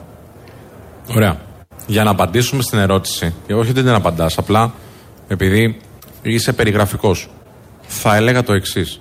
Εάν κάποιος έρθει σε μένα να ζητήσει εργασία, αυτό που θα κοιτάξω είναι πώς νιώθω μαζί του αρχικά. Και κατά δεύτερον, θα ξεχώριζε με τη μία αν μου έλεγε: Έχω δει εκεί στο Men of Style ότι κάνετε αυτό, αυτό και αυτό, και βλέπω ότι έχετε αυτό το κενό. Και σε αυτό το κενό, η εμπειρία μου, οι γνώσεις μου, αυτά που ξέρω να κάνω και μπορώ να κάνω και το πιστεύω ότι μπορώ να τα κάνω, θα τέριαζαν απίστευτα. Δεν υπάρχει περίπτωση να μην μπει πολύ ψηλά στην υπόλοιψή μου εκείνη τη στιγμή, σαν περίπτωση συνεργασίας. Σχεδόν βέβαια πρόσληψη είναι αυτό. Ναι, γιατί, ακριβώς. έχει, το- γιατί έχει προετοιμάσει τον εαυτό του όχι μόνο απέναντι στον όποιο επίδοξο εργοδότη, αλλά απέναντι στη δική σου περίπτωση. Θα λέγαμε ότι έχει προσωποποιήσει το elevator pitch του και όλο το αφήγημα του εαυτού του πάνω στις ανάγκες του οργανισμού σου. Και αυτό Ακόμα είναι- και αν κάνει λάθος, με συγχωρείτε που διακόπτω. Ακριβώς. Ακόμα και αν κάνει λάθος, έχω δει, έχω καταλάβει ότι μπήκε στη διαδικασία να σκεφτεί τι ανάγκη μπορεί να έχει ο Σπύρος και η επιχείρησή του και πώς μπορώ εγώ να, να συμβάλλω στο να το φτιάξουν αυτό το πράγμα. Ακριβώς. Γιατί πάρα πολλές φορές δεν έχει σημασία το content, Έχει σημασία το process. Και όταν λέμε process εννοούμε η νοοτροπία, εννοούμε το mindset. Δεν έχει σημασία αν αυτό που σκέφτηκε είναι λάθος, ότι θέλει βιντεόγραφερ ή θέλει marketing άνθρωπο ή θέλει πολιτή κτλ. Έχει σημασία ότι μπήκε στη διαδικασία να σκεφτεί αυτό το πράγμα με βάση τις ανάγκες του οργανισμού. Και όταν το μετεφέρω αυτή την πληροφορία, φίλε, σε κόσμο, ξέρεις τι φόβος υπάρχει; Να τον πούμε πριν πάμε σε ένα γρήγορο διαλυματάκι. Ότι εάν τους κάνω κριτική, μπορεί να μην έχουμε θετικό συνέστημα στην κουβέντα μας, στη συνέντευξη. Το οποίο είναι εξαιρετικά λάθος και είναι και ένα φίλτρο, αν όντως βγει έτσι, να δεις αν θες να συνεργάζεσαι με ανθρώπους που δεν μπορούν να πάρουν feedback, που δεν μπορούν να δεχτούν μία κριτική για να βελτιώσουν τα πράγματα. Καταλαβαίνεις πώς θα πάει αυτή η συνεργασία. Έτσι είναι. Πάμε σε ένα γρήγορο διαλυματάκι και επανερχόμαστε. Α989 θα σας ειδοποιήσουμε. Α989, επιστρέψαμε. Είναι η εκπομπή Θα σας ειδοποιήσουμε. Ζωντανά τώρα από τις ημέρες καριέρας του καριέρα.gr στην Τεχνόπολη στον Γκάζι. Με την ευγενική, να το πούμε έτσι, φιλοξενία του καριέρα.gr αλλά και τη βοήθεια και την υποστήριξη του Α989 και του Θάνου που είναι πίσω από την κονσόλα του ήχου. Ευχαριστούμε πάρα πολύ Θάνο.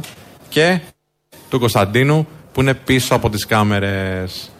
Και βλέπουμε πάρα πολύ κόσμο που έρχεται εδώ να μιλήσει με τις εταιρείες να ε, δώσει το βιογραφικό του, να κάνει μία έτσι, γνωριμία με κάποιους recruiters, να δει τι μπορεί να κερδίσει, γιατί όχι, αλλά και να δώσει στις εταιρείες που θα συνομιλήσει. Και μόλις έφερε ένα εκλεκτό στέλεχος στην παρέα μας ο Κωνσταντίνος Κίτζιος. Πάμε. Το ψάρεψα απ' έξω, βγήκα και βγαίνω και ψαρεύω. Ε, λοιπόν, μαζί μας έχουμε. Τον έχετε ξανακούσει. Όσοι, όσοι είσαστε γκρούπι της εκπομπής. Φαν. Φαν της εκπομπής. Οι 10. Οι 10 έχουμε, ε, ε, ήμασταν 8. Εύχομαι σήμερα δύο να έχουμε, να έχουμε πάρει ακόμα. Η κυρία με το πράσινο έγινε φαν πάντως. Ναι, βεβαίως. Η κυρία με το πράσινο ήρθε και, και κάθισε και δίπλα μας. Ε, οπότε, έχουμε το Φώτη το Ρίγα που είναι CEO στην executive level kariera.gr. Τον είχαμε φιλοξενήσει και στην δεν ξέρω, πρώτη, δεύτερη εκπομπή μας, κάπου εκεί τέλος πάντων. Ε, δεν μας Την τα είχε καλύτερη πει- εκπομπή δεν μέχρι μας- τώρα, δηλαδή. Ναι, δεν μα δεν μας τα είχε πει πάρα πολύ καλά, οπότε του δίνουμε μια δεύτερη ευκαιρία. Μπας και, μπας και τα πει λίγο καλύτερα. Οπότε, πες μας λίγο το, το feeling, πώς πάνε οι πρώτες ε, τρεις ώρες των ημερών καριέρας.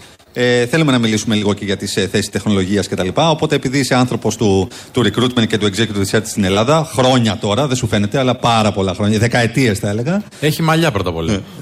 Ε, γράφει, γράφει. Η κάμερα γράφει, ναι, ναι. Και η κάμερα και ο ήχος. Και ο, και ο ήχος. Οπότε, για πες μας λίγο. Πες μας τα πρώτα, την πρώτη αίσθηση. Νομίζω ότι είναι πολύ ωραία ημέρα ε, και αυτό είναι ευχάριστο. Ε, έχει αρκετό κόσμο.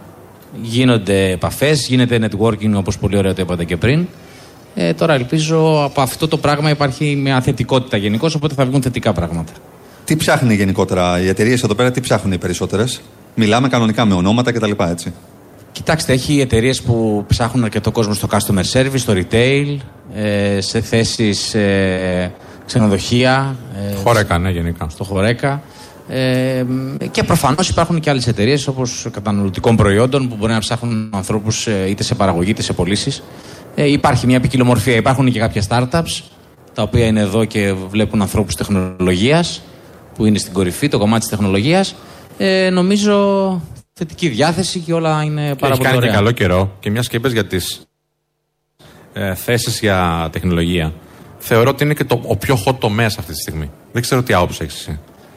ο πιο hot τομέας στο κομμάτι των ανθρώπων οι οποίοι είναι εκπαιδευμένοι. Γιατί ο πρωτογενής τομέας είναι χειρότερο, είναι πολύ πιο hot. Ναι, ναι, βέβαια. Ε, αλλά ναι, σίγουρα η τεχνολογία είναι κάτι το οποίο είναι. Υπάρχει τεράστια έλλειψη από πρώτη ό,τι πεντάδα. γνωρίζω. Υπάρχει τεράστια έλλειψη προσωπικού από ό,τι γνωρίζω. Οπότε είναι μια καλή ευκαιρία οι άνθρωποι που θα έρθουν εδώ και έχουν μια τέτοια εξειδίκευση ή κάποιο, κάποια τέτοια credentials να μιλήσουμε με τους ανθρώπους που είναι εδώ και με τα startups σου είπες, αλλά και με τις εταιρείες τεχνολογίας. Γιατί είναι και οργανισμοί τηλεπικοινωνιών εδώ πέρα, άνθρωποι που κάνουν development σε software, να, να, να έχουν, και έχουν πολύ καλές ελπίδες να, να βρουν μια θέση που τους ταιριάζει.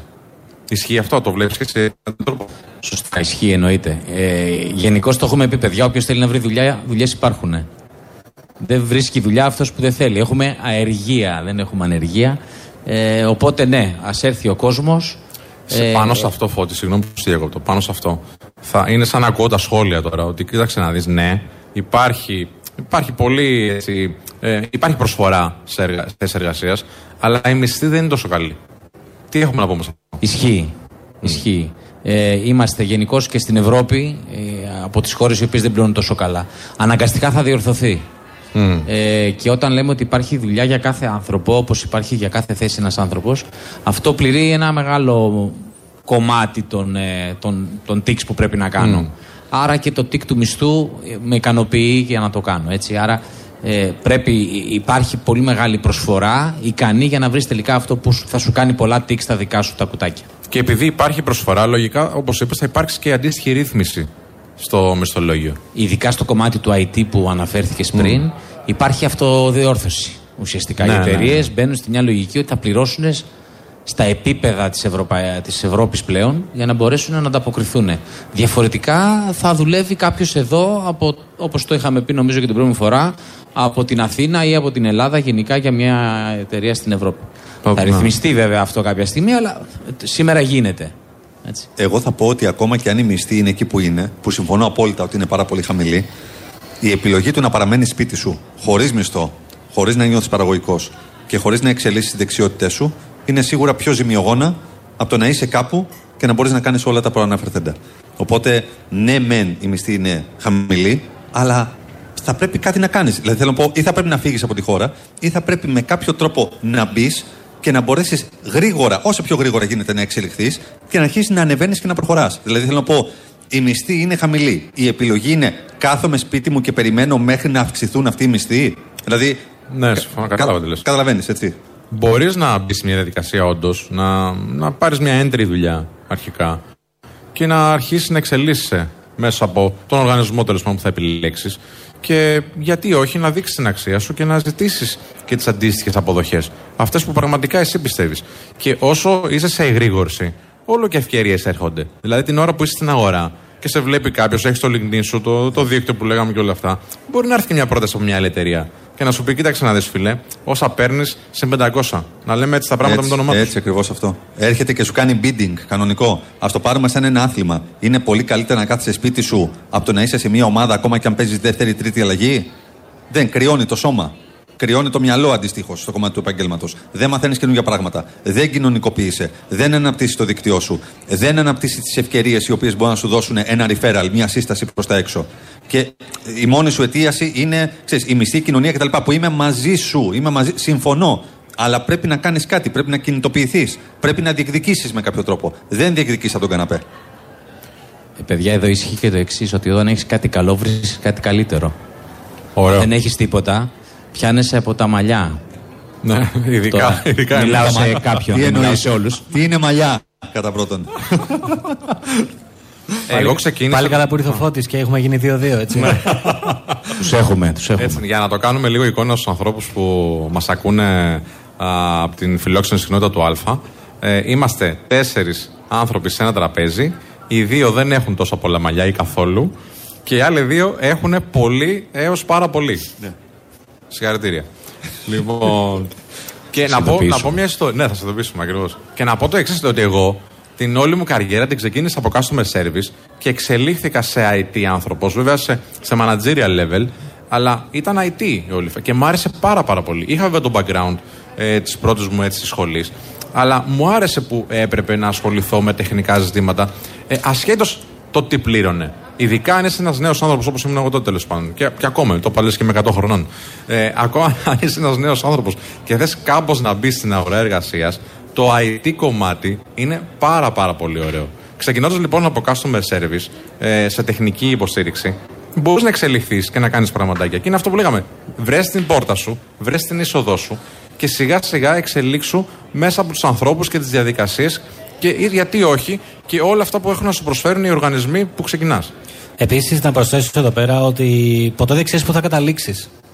Δηλαδή, όταν διαλέγουμε πορεία και κλάδο, είναι πάρα πολύ νωρίς στη ζωή μας. Α πούμε, εγώ, άμα μιλήσω προσωπική εμπειρία, εγώ ξεκίνησα από προγραμματισμό, τελείωσα πληροφορική, ήμουν σίγουρος ότι θέλω να γίνω προγραμματιστής. Στη πορεία συνάντησα τα ψηφιακά και όλο αυτό το κλάδο. Και μου φάνηκε κάτι πολύ δημιουργικό, με αποτέλεσμα να στρίψω προς τα εκεί. Οπότε ναι, σε αυτό που λες Σπύρο, αλλά να δοκιμάσεις πράγματα γιατί μπορείς στο μυαλό σου να τα έχεις αλλιώς και τελικά να δεις ότι υπάρχει κάτι εκεί έξω που μπορεί να είναι το IT, μπορεί να είναι τεχνολογία, μπορεί να είναι οτιδήποτε, το οποίο τελικά σ' αρέσει περισσότερο. Συμφωνώ. Φώτη, ερώτηση. Ε, τι ποσοστό θα έβαζες, τι είναι πιο σημαντικό; είναι πιο σημαντικό ένα καλό βιογραφικό ή μια καλή προπηρεσία. Ε, σίγουρα η προπηρεσία είναι πολύ πιο σημαντική. Βέβαια, συμφωνώ πολύ. Απλά στην αρχή πρέπει να ξεκινήσεις με ένα καλό βιογραφικό, να το φτιάξεις, να, να το εμπλουτίσεις. Να δώσεις σημασία. Ναι, να, να δώσεις σημασία σε αυτό. Είναι το εισιτήριό σου. Οπότε πρέπει κάπως να το ενισχύσεις, κάπως να κάνεις την ύφη πιο όμορφη που λέμε. Ναι, ναι. Ε, και επίσης αυτό που έχω να συμπληρώσω σε αυτό που λέγατε πριν είναι το εξής, ότι ε, εμείς όταν σπουδάσαμε, ε, οι, τα επαγγέλματα που υπάρχουν τώρα δεν υπήρχαν. Άρα μέσα από τη δουλειά βλέπεις και πώς εξελίσσονται τα πράγματα. Ναι. Βλέπεις άλλες ευκαιρίες, βλέπεις άλλες δυναμικές. Όταν είσαι από τον καναπέ σου και δεν είσαι σε μια εταιρεία τεχνολογίας να κάνεις customer service, δεν βλέπεις και τι γίνεται έξω. Βέβαια, δεν, δεν βλέπεις τις τάσεις. Πρέπει να είσαι μέσα στο παιχνίδι για να κερδίσεις. Συμφωνώ πολύ. Από τον πάγκο κανείς δεν κέρδισε, έτσι. Και μιλάς και για μια εποχή όπου οι δεξιότητες αλλάζαν ενδεχομένως κάθε και 12 και 13 και 14 χρόνια. Τώρα τα μεγαλύτερα πανεπιστήμια του κόσμου παραδέχονται ότι μετά τη φίτηση σε μεταπτυχιακό επίπεδο, μετά από 2, 3 έως 4 χρόνια, 2 έως 4, εκεί το αξιολογούν, χρειάζεται μετεκπαίδευση. Μιλάμε για μεταπτυχιακά πανεπιστημίων του εξωτερικού από τη γνωστή κοιλάδα ε, Ναι. εκεί πέρα του, του, του Δημήτρη του Κανέλη. Της άγρια της. την, αγα, την Τα αγάπη με. ξέρω, αγαπημένη μου, αγαπημένη μου. Ε, Τι ποιος είναι θες; Ε, Πάλο άλλο το Αρκαδίας. Πάλο, πάλο άλλο, Αρκαδία. Λίγα για την Αρκαδία, ε, πατρίδα.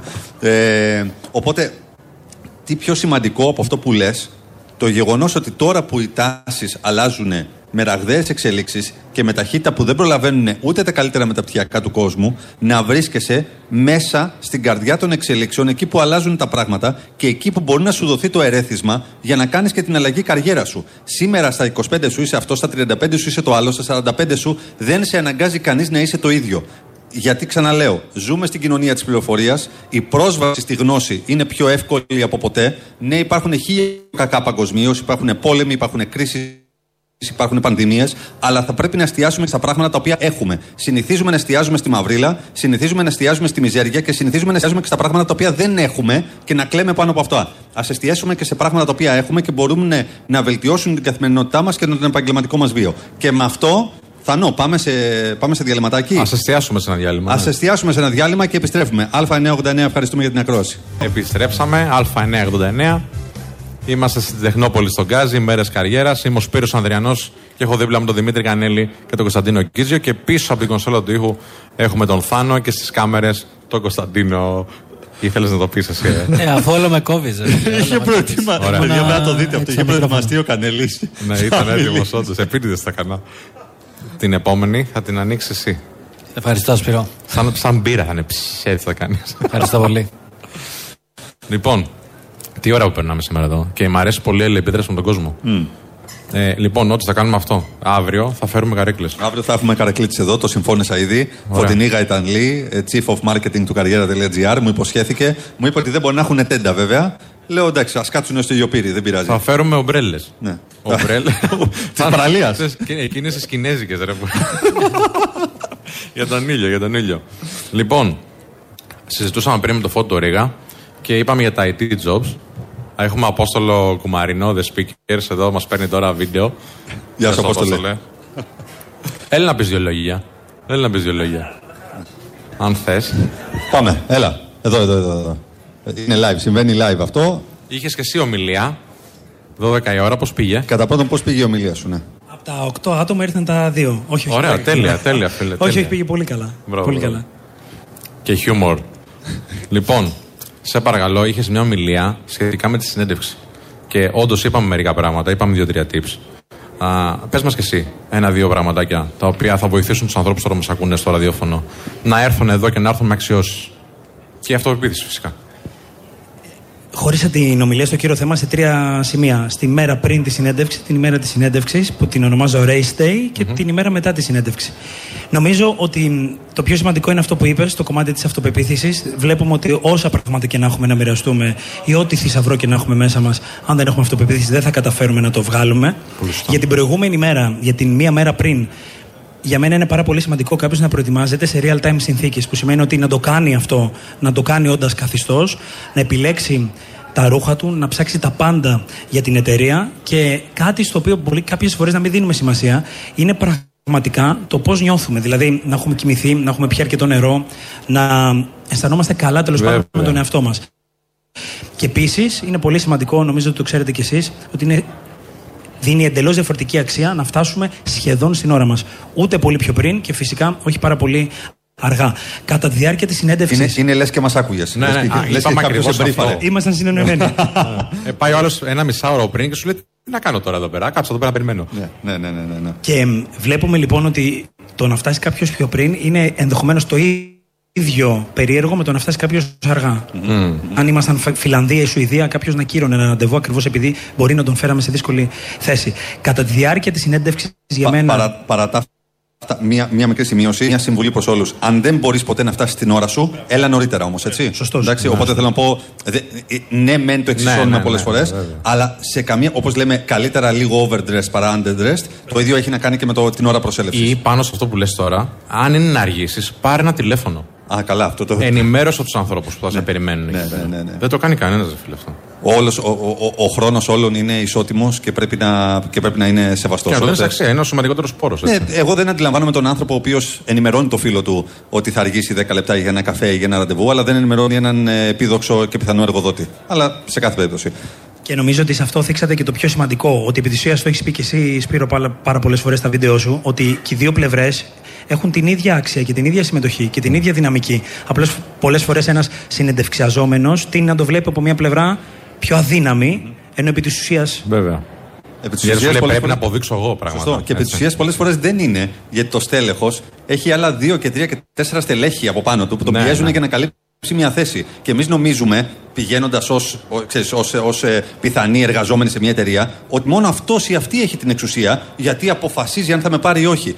Έχει ρωτήσει κανείς αυτός το στέλεχος αν έχει κάνει 100 αποτυχημένες συνεντεύξεις και τον πιέζουν γιατί είναι εκτός χρονοδιαγράμματος για, για την πρόσληψη ενός στελέχου που πρέπει να παράξει και να φέρει ένα έργο. Οπότε δεν είναι, δεν είναι η θέση εξουσίας. Δεν, δεν παίζουμε power games εδώ. Εδώ είναι περισυμβατότητας ο λόγος. Αν είναι όπως το, όπως το φλερτ, και μπορεί να το πει πολύ καλύτερα, ο, μπορεί να το πει πάρα πολύ καλύτερα ο τέτοιος ο, ο Σπύρος. Συγγνώμη, εδώ πέρα ο Κανέλης αυτή τη στιγμή είναι ένα, ένα distraction. Ε... Distraction. Μάθε να λες σωστά, να λες αγγλικά. Τι, τι, ναι, τι να συζητήσουμε για την ηλικία στο βιογραφικό. Ναι. Κάτι έλεγα, δεν θυμάμαι. Ήρθε ο Κανέλης, ε, τα άφτωσε όλα και πάμε, πάμε στο θέμα της ηλικίας γρήγορα, παρακαλώ. Λοιπόν, πριν πάμε στο θέμα της ηλικίας, θα το κρατήσω το λίγο. Θέλω να ρωτήσω κάτι τον Αποστόλη. Ε, γιατί ε, ο άνθρωπος είναι ειδικός στον τομέα. Ε, μπορεί Αποστόλη τώρα που σε, ακούμε, σε ακούνε οι αγαπητοί ακροατές να λένε: Κοίταξε, ωραία τα λέει ο Αποστόλης, ωραία τα λέει ο Σπύρος, ο Κωνσταντίνος και ο Δημήτρης, αλλά εγώ δεν έχω αυτή την ικανότητα να μιλάω τόσο ωραία. Δεν έχω αυτή την αυτοεπίθεση να πάω να, να εντυπωσιάσω στη συνέντευξη ή να κλέψω τις εντυπώσει από τον ε, συνδευξιαστή. Τι θα έλεγες σε αυτή την περίπτωση, Πώς μπορούμε να το βοηθήσουμε, να του δώσουμε ένα-δύο tips; Δεν ξέρω αν γνωρίζετε όλοι όσοι μας ακούν τέλος πάντων τον Σάιμον Σίνεκ. Είναι ναι, διδάσκει ηγεσία στο Columbia University στην Αμερική. Μεγάλος. Αξίζει να τον uh, ψάξουμε. Σάιμον Σίνεκ. Και λέει αυτό το εξής καταπληκτικό. Προσκαλούμε ε, κάποιους ανθρώπους, κάνουμε κάποια workshops μέσα σε μια εταιρεία, σε έναν οργανισμό. Έρχεται κάποιος μας μιλάει 5-10 ώρες, 3 ημέρες και ξαφνικά γινόμαστε ηγέτες. Και λέει, Όχι, ρε παιδιά, προφανώς και δεν λειτουργεί έτσι. Mm. Και πολλές φορές και εμείς μπορεί να πέφτουμε σε μια τέτοια λούμπα ότι μπορούμε μέσα σε ένα σύντομο χρονικό διάστημα να επιτύχουμε πάρα πολλά πράγματα. Οπότε σε αυτό το κομμάτι που, που είναι υπέροχο, γιατί δεν μας απασχολεί εμάς, πλήρως μας απασχολεί, Βέβαια. υπό μια άλλη σκοπιά. Βέβαια και μας απασχολεί. Μπορούμε να απαντήσουμε βραχυπρόθεσμα στο κομμάτι της αυτοπεποίθησης, προφανώς και όχι. Ο, ο Σίνεκ το έχει πει υπέροχα. Λέει: Αν πάω μια φορά, βουρτσίσω τα δόντια μου μια φορά, μπορώ να τα κρατήσω. βουρτσίσω τα δόντια μου για 8 ώρες. Ναι, ναι, ναι. Θα, θα, θα, θα, μείνουν περισσότερο υγιεί. Όχι, θέλει κάθε μέρα από 2 λεπτά πρωί-βράδυ. το ίδιο και με το γυμναστήριο. Αν πάω 8 ώρες, θα δω διαφορά σώμα μου. Όχι, θέλει κάθε μέρα ή σχεδόν κάθε μέρα για 20 λεπτά. Εκεί θα δω διαφορά. Το ίδιο λέει και με την σύντροφό μου. Βέβαια για να με αγαπήσει πρέπει να κάνω πολλά μικρά πράγματα για να φτάσουμε σε ένα σημείο όπου θα πει πραγματικά με αγαπάει. Η συνέπεια λοιπόν. Αν λοιπόν, μονησία λοιπόν. Το πρόβλημα είναι πώς καταπολεμούμε αυτό το αίσθημα του ότι θέλουμε να κατακτήσουμε την κορυφή χωρίς να περπατήσουμε αυτό το διαολεμένο μονοπάτι το οποίο μπορεί να μας υδρώσει, μπορεί να μας ματώσει, μπορεί να είναι δύσκολο προφανώς αλλά θα αξίζει. Γιατί, Γιατί ο τελικός στόχος είναι κάτι το οποίο τον έχουμε οραματιστεί. Αν λοιπόν τα, τα θέλω μας το θέλω μας, το θέλω μας, γιατί είναι ένα το θέλω μας. Το κάνουμε πολύ μεγαλύτερο από τα εμπόδια μας. Όλα τα άλλα άρονται στην πορεία. Αλλά το πρόβλημα είναι η ανυπομονησία. Γιατί, γιατί η ανυπομονησία είναι είναι, είναι πλέον μέσα στο DNA της καθημερινότητάς μας. Γιατί; Γιατί όλα είναι πάρα πολύ εύκολα. Μέσα των social media πλέον είναι με το πάτημα ενός κουμπιού και με ένα application μπορεί να έχεις τα πάντα. Αυτά τα οποία ονειρευόσουν πριν από 20 χρόνια, τα έχεις πλέον με ένα πάτημα ενός κουμπιού. Ναι. Αλλά η εργασιακή ικανοποίηση και η ορίμαση των σχέσεων δεν έχει application. Έχει μανιβέλα. Έχει τον παραδοσιακό τρόπο. Ωραίος, Πρέπει ωραίος. σιγά σιγά. Πρέπει Ωραίος. σιγά σιγά. Δε- Οπότε δεν χρειάζεται να είσαι speaker, δεν χρειάζεται να είσαι ομιλητής. Κάνε μία κουβέντα σαν άνθρωπος προς άνθρωπο, γιατί αυτό εν τέλει είναι και αυτό που θα δημιουργήσει και τη σχέση που χρειάζεσαι. Οπότε πάμε όμως σε Αλλά ένα άμα, γρήγορο. θες, άμα θες να γίνεις speaker, Ναι. πήγαινε στους speakers. Ναι. Thank you guys. Thank you. Είστε υπέροχοι. Πάμε σε ένα γρήγορο διάλειμμα γιατί πιέζει ο Θάνο και τα λέμε σε λιγάκι. 989, θα σας ειδοποιήσουμε. Είναι η εκπομπή πρώτη φορά live με φυσική παρουσία στις ημέρες καριέρας του καριέρα.gr. 89 και πλέον εταιρείες, 10 εκ των οποίων είναι startups, σας περιμένουν από τις 10 το πρωί μέχρι τις 6 το απόγευμα, δωρεάν εγγραφή στο καριέρα.gr. Βλέπουμε πάρα πολύ κόσμο και αυτό είναι πάρα πολύ ενθαρρυντικό. Βλέπουμε κόσμο όλων των ηλικιών, με τα βιογραφικά στο χέρι. Και με τη... εδώ γελάνε οι διπλανοί μου, δεν ξέρω. Παιδιά, λέω κάτι λάθος, είμαι σε άλλα. σε- σε Είχα, άλλη- είδα έναν άνθρωπος τώρα που κουβαλούσε 70 βιογραφικά. Εντάξει, είναι 89 ένα, ένα εταιρείες. διαφορετικό για κάθε Ναι, εταιρεία. αυτό, αυτό. Κάποιος δεν τις ε, πολύ Αυτό, επιθυμεί. αυτό θα πει tailor made προσέγγιση. ακριβώς. Tailor made, έτσι. Λοιπόν. Ε, Είχαμε ένα μήνυμα από μια φίλη. ή Φίλο ήταν. φίλοι, νομίζω είναι φίλοι. Είναι φίλοι και θα σα το διαβάσω αμέσως. Το αμέσως του Κανέλη. Περιμένετε. Ε, Όσο γίνεται αυτό αμέσως, να καλύψω λίγο το χρόνο και να πω ότι μπορείτε να στείλετε μηνύματα στο notifyshop.gmail.com. Και φυσικά σε όλα τα social μας. Στέλνετε και στο Instagram και παντού όπου θέλετε Και να θα τα διαβάσουμε. διαβάσουμε αμέσως. Όπως ο Κανέλης αμέσως. Ρωτάει μια φίλη ακροατριά πώς ξεπερνάει κάποιος το θέμα της ηλικίας στο βιογραφικό; Τι να ξεπεράσει ακριβώς; Για μένα είναι πολύ απλά αυτά τα θέματα, φίλε. Εγώ βάζω. Όταν ψάχνω τέλος πάντων, που δεν ψάχνω αυτή τη στιγμή, αλλά αν έψαχνα, θα έβαζα τα πάντα. Γιατί για μένα η αλήθεια είναι απίστευτο φίλτρο. Γιατί, ωραία, ας πούμε ότι εγώ είμαι 70 χρονών και ψάχνω δουλειά. Εντάξει. Και γράφω στο βιογραφικό μου 70 χρόνων. Κάποιος που θα το δει και θα πει ότι εγώ δεν θέλω κάποιον που είναι 70 χρονών, δεν θα με καλέσει. Άρα θα κερδίσω χρόνο. Δεν θέλω να με καλέσει. Είναι φίλτρο για να δω με ποιους ανθρώπους θέλω να συνεργάζομαι. Η αλήθεια είναι ένα απόλυτο εργαλείο το οποίο μπορεί να σε βοηθήσει να κόψεις από την αρχή κακές συνεργασίες. Δηλαδή, αν έχει πρόβλημα κάποιος με την ηλικία μου, ε, έχω εγώ 10 φορές μαζί του. Επίσης, να πω ότι αυτή τη στιγμή στην Αμερική γίνεται ένα τεράστιο comeback ε, που αφορά τις μεγαλύτερες ηλικίες ε, και κυρίως το γυναικείο φύλλο. Δεν ξέρω αν το έχεις δει, Κωνσταντίνε. Ε, υπάρχουν πάρα πολλές εταιρείες που είναι και Fortune 500, δηλαδή ε, βρίσκονται στη καλύτερη κατάταξη, το λέμε, ε, οι οποίες ψάχνουν πάρα πολύ ε, μητέρες οι οποίες μετά από χρόνια, αφού μεγάλωσαν τα παιδιά, πήγανε κολέγιο και τέτοια, ε, επιστρέφουν στην αγορά εργασίας. Και θέλουν να τι στρατολογήσουν γιατί θεωρούν ότι έχουν όλα τα απαραίτητα soft skills για να αναλάβουν managerial θέσεις. Πάρα πολύ σωστά. Ε, συμβαίνει αυτό και προσπαθούμε να το φέρουμε και στην Ελλάδα σιγά σιγά. Υπάρχουν πάρα πολλές άνεργε μητέρες, οι οποίες διαγράφανε μια πάρα πολύ καλή καριέρα στο, στο business και αντιμετωπίζουν ε, θέματα επανένταξης στον, ε, στον εργασιακό στίβο. Άλλη μια, άλλη, α- α- άλλη μια παθογένεια εδώ πέρα, δεν ξέρω αν είναι της χώρας συγκεκριμένα, αλλά που είναι γυναίκα και την κοιτάς στην κοιλιά και στην ηλικία για το πότε θα γίνει μάνα και αν θα φύγει από την εταιρεία. Και αν θα φύγει από την εταιρεία μετά αυξήθηκε και το εννιάμινο και πότε θα γυρίσει και πότε θα μου είναι παραγωγική κτλ.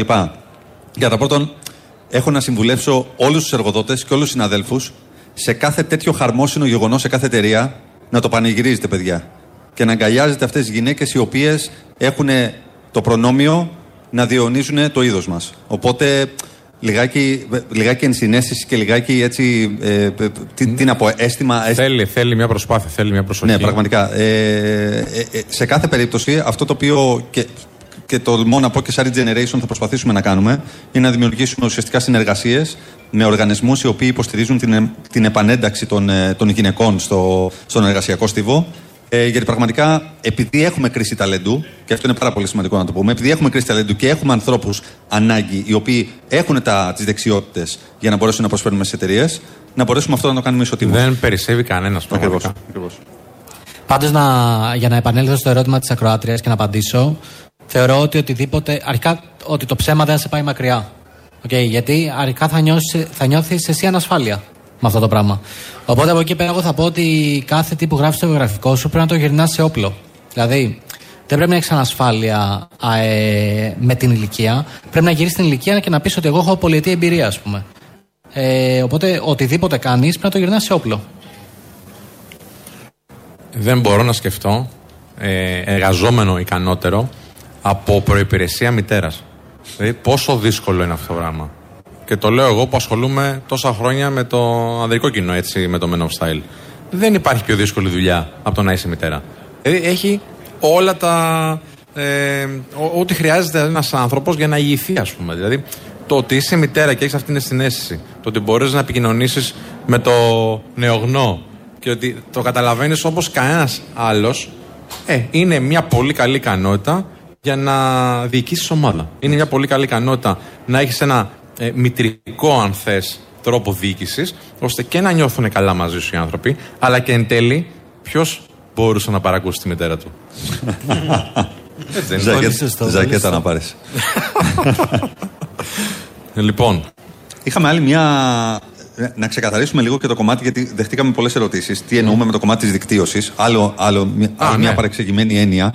Ε, τώρα πιβοτάρω τα, τα θέματα, αλλά είναι, και, είναι live και το κοινό και οι απορίες. Είμαι και, και μπασκετικός. Είμαι και μπασκετικός, οπότε πιβοτάρω θέση 4 και παίρνω, βάζω πλάτη στο καλάθι.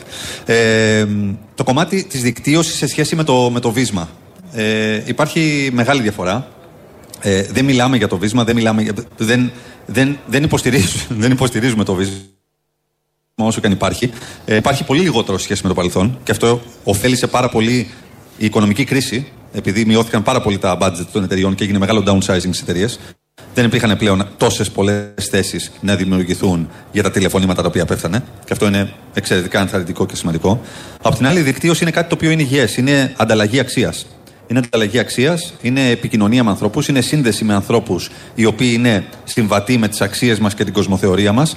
Και συνήθως η δικτύωση έχει να κάνει και με την επαφή με ανθρώπους που πολλές φορές είναι καλύτεροι από εμάς. Και η επιτυχημένη δικτύωση είναι αυτή η οποία ουσιαστικά σε φέρνει σε επαφή με ανθρώπους που αν κάτσεις σε ένα τραπέζι είσαι, είσαι ο λιγότερο έξυπνος. Και δεν θα πρέπει να σε κάνει αυτό να νιώθεις άσχημα. Η, η, η, η παραγωγική δικτύωση έχει να κάνει με ανθρώπους με τους οποίους δικτυώνεσαι για να σου συμπληρώσουν τα δικά σου κενά. Και όχι για να ακούσει εσύ τη δική σου φωνή. Ερώ, ερώτηση. Ναι, ερώτηση Έχω ένα βίσμα. Με την καλή ή την κακή έννοια. Δεν με απασχολεί. Ε, το βίσμα έχει μόνο κακή έννοια. Ωραία. Να μην το αξιοποιήσω, Ρε Κωνσταντίνε. Κοίτα, εγώ, θα, εγώ χρησιμοποιώ μια τάκα έκαστο σε φόε τάχθη. Αυτό σημαίνει ότι ο καθένας είναι προορισμένος για ένα σκοπό αν, να χρησιμο, αν, αν η χρησιμοποίηση ενός βίσματος γίνεται με βάση τις αξίες και την κοσμοθεωρία σου και πιστεύεις ότι δεν υπάρχει άλλη δίωδος προκειμένου να καταφέρεις κάτι, χρησιμοποίησέ το. Δεν θα είμαι εγώ αυτός που θα σου πω να μην το κάνεις, αλλά δεν θα είμαι και εγώ αυτός που θα σου πω ότι αυτό το πράγμα δεν θα σου γυρίσει boomerang ή θα σου γυρίσει boomerang κάποια στιγμή. Παιδιά, να πω κάτι για το βίσμα. Ε, επειδή μπορεί ο καθένας να το έχει αλλιώς στο μυαλό του, να πω τι σημαίνει για μένα βίσμα. Mm. Για μένα βίσμα στην αγορά εργασίας σημαίνει ότι κάποιος είχε έναν γνωστό γνωστή και πήρε μια θέση την οποία δεν έχει τις ικανότητες να καλύψει. Έτσι. Σωστό. Αυτό είναι. Ε, οπότε για εμένα, άμα κάποιος έχει τις ικανότητες να καλύψει μια θέση και βάζει μπροστά το δίκτυό του και τις προσωπικές του γνωριμίες, δεν το θεωρώ βίσμα. Μα Για... δεν είναι. Πρόσεξε, γιατί κάνω τη διάκριση, Γιατί υπάρχει πολλοί κόσμος που το δεύτερο το θεωρεί βίσμα και ντρέπεται να ζητάει ε, βοήθεια και καταλήγει σε διέξοδο. Μα εγώ, αν γνωρίζω τη δουλειά ενός ανθρώπου, αν γνωρίζω τον Δημήτρη, τον Σπύρο, που έχουν συγκεκριμένη επιδίωξη και εγώ μέσω τη δικής μου δικτύωσης γνωρίζω έναν άνθρωπο σε μια εταιρεία που ο Σπύρος έχει καταθέσει το βιογραφικό του και σηκώσω το τηλέφωνο και πω καλό για να δώσω θετική σημείωση στην υποψηφιότητα ενός ανθρώπου, είναι αυτό το πράγμα βίσμα. Αυτό ναι, είναι... ναι, φίλε, γιατί θα σου πω γιατί. Συγγνώμη λίγο. Ναι. Είναι σαν να ακούω τα σχόλια. Είναι γιατί εγώ που είμαι αντίστοιχα υποψήφιος και δεν έχω την αντίστοιχη γνωριμία με σένα, δεν έχω την αντίστοιχη θετική σημείωση. Δεν ξέρω αν την επιδίωξες να έχεις την αντίστοιχη γνωριμία με μένα.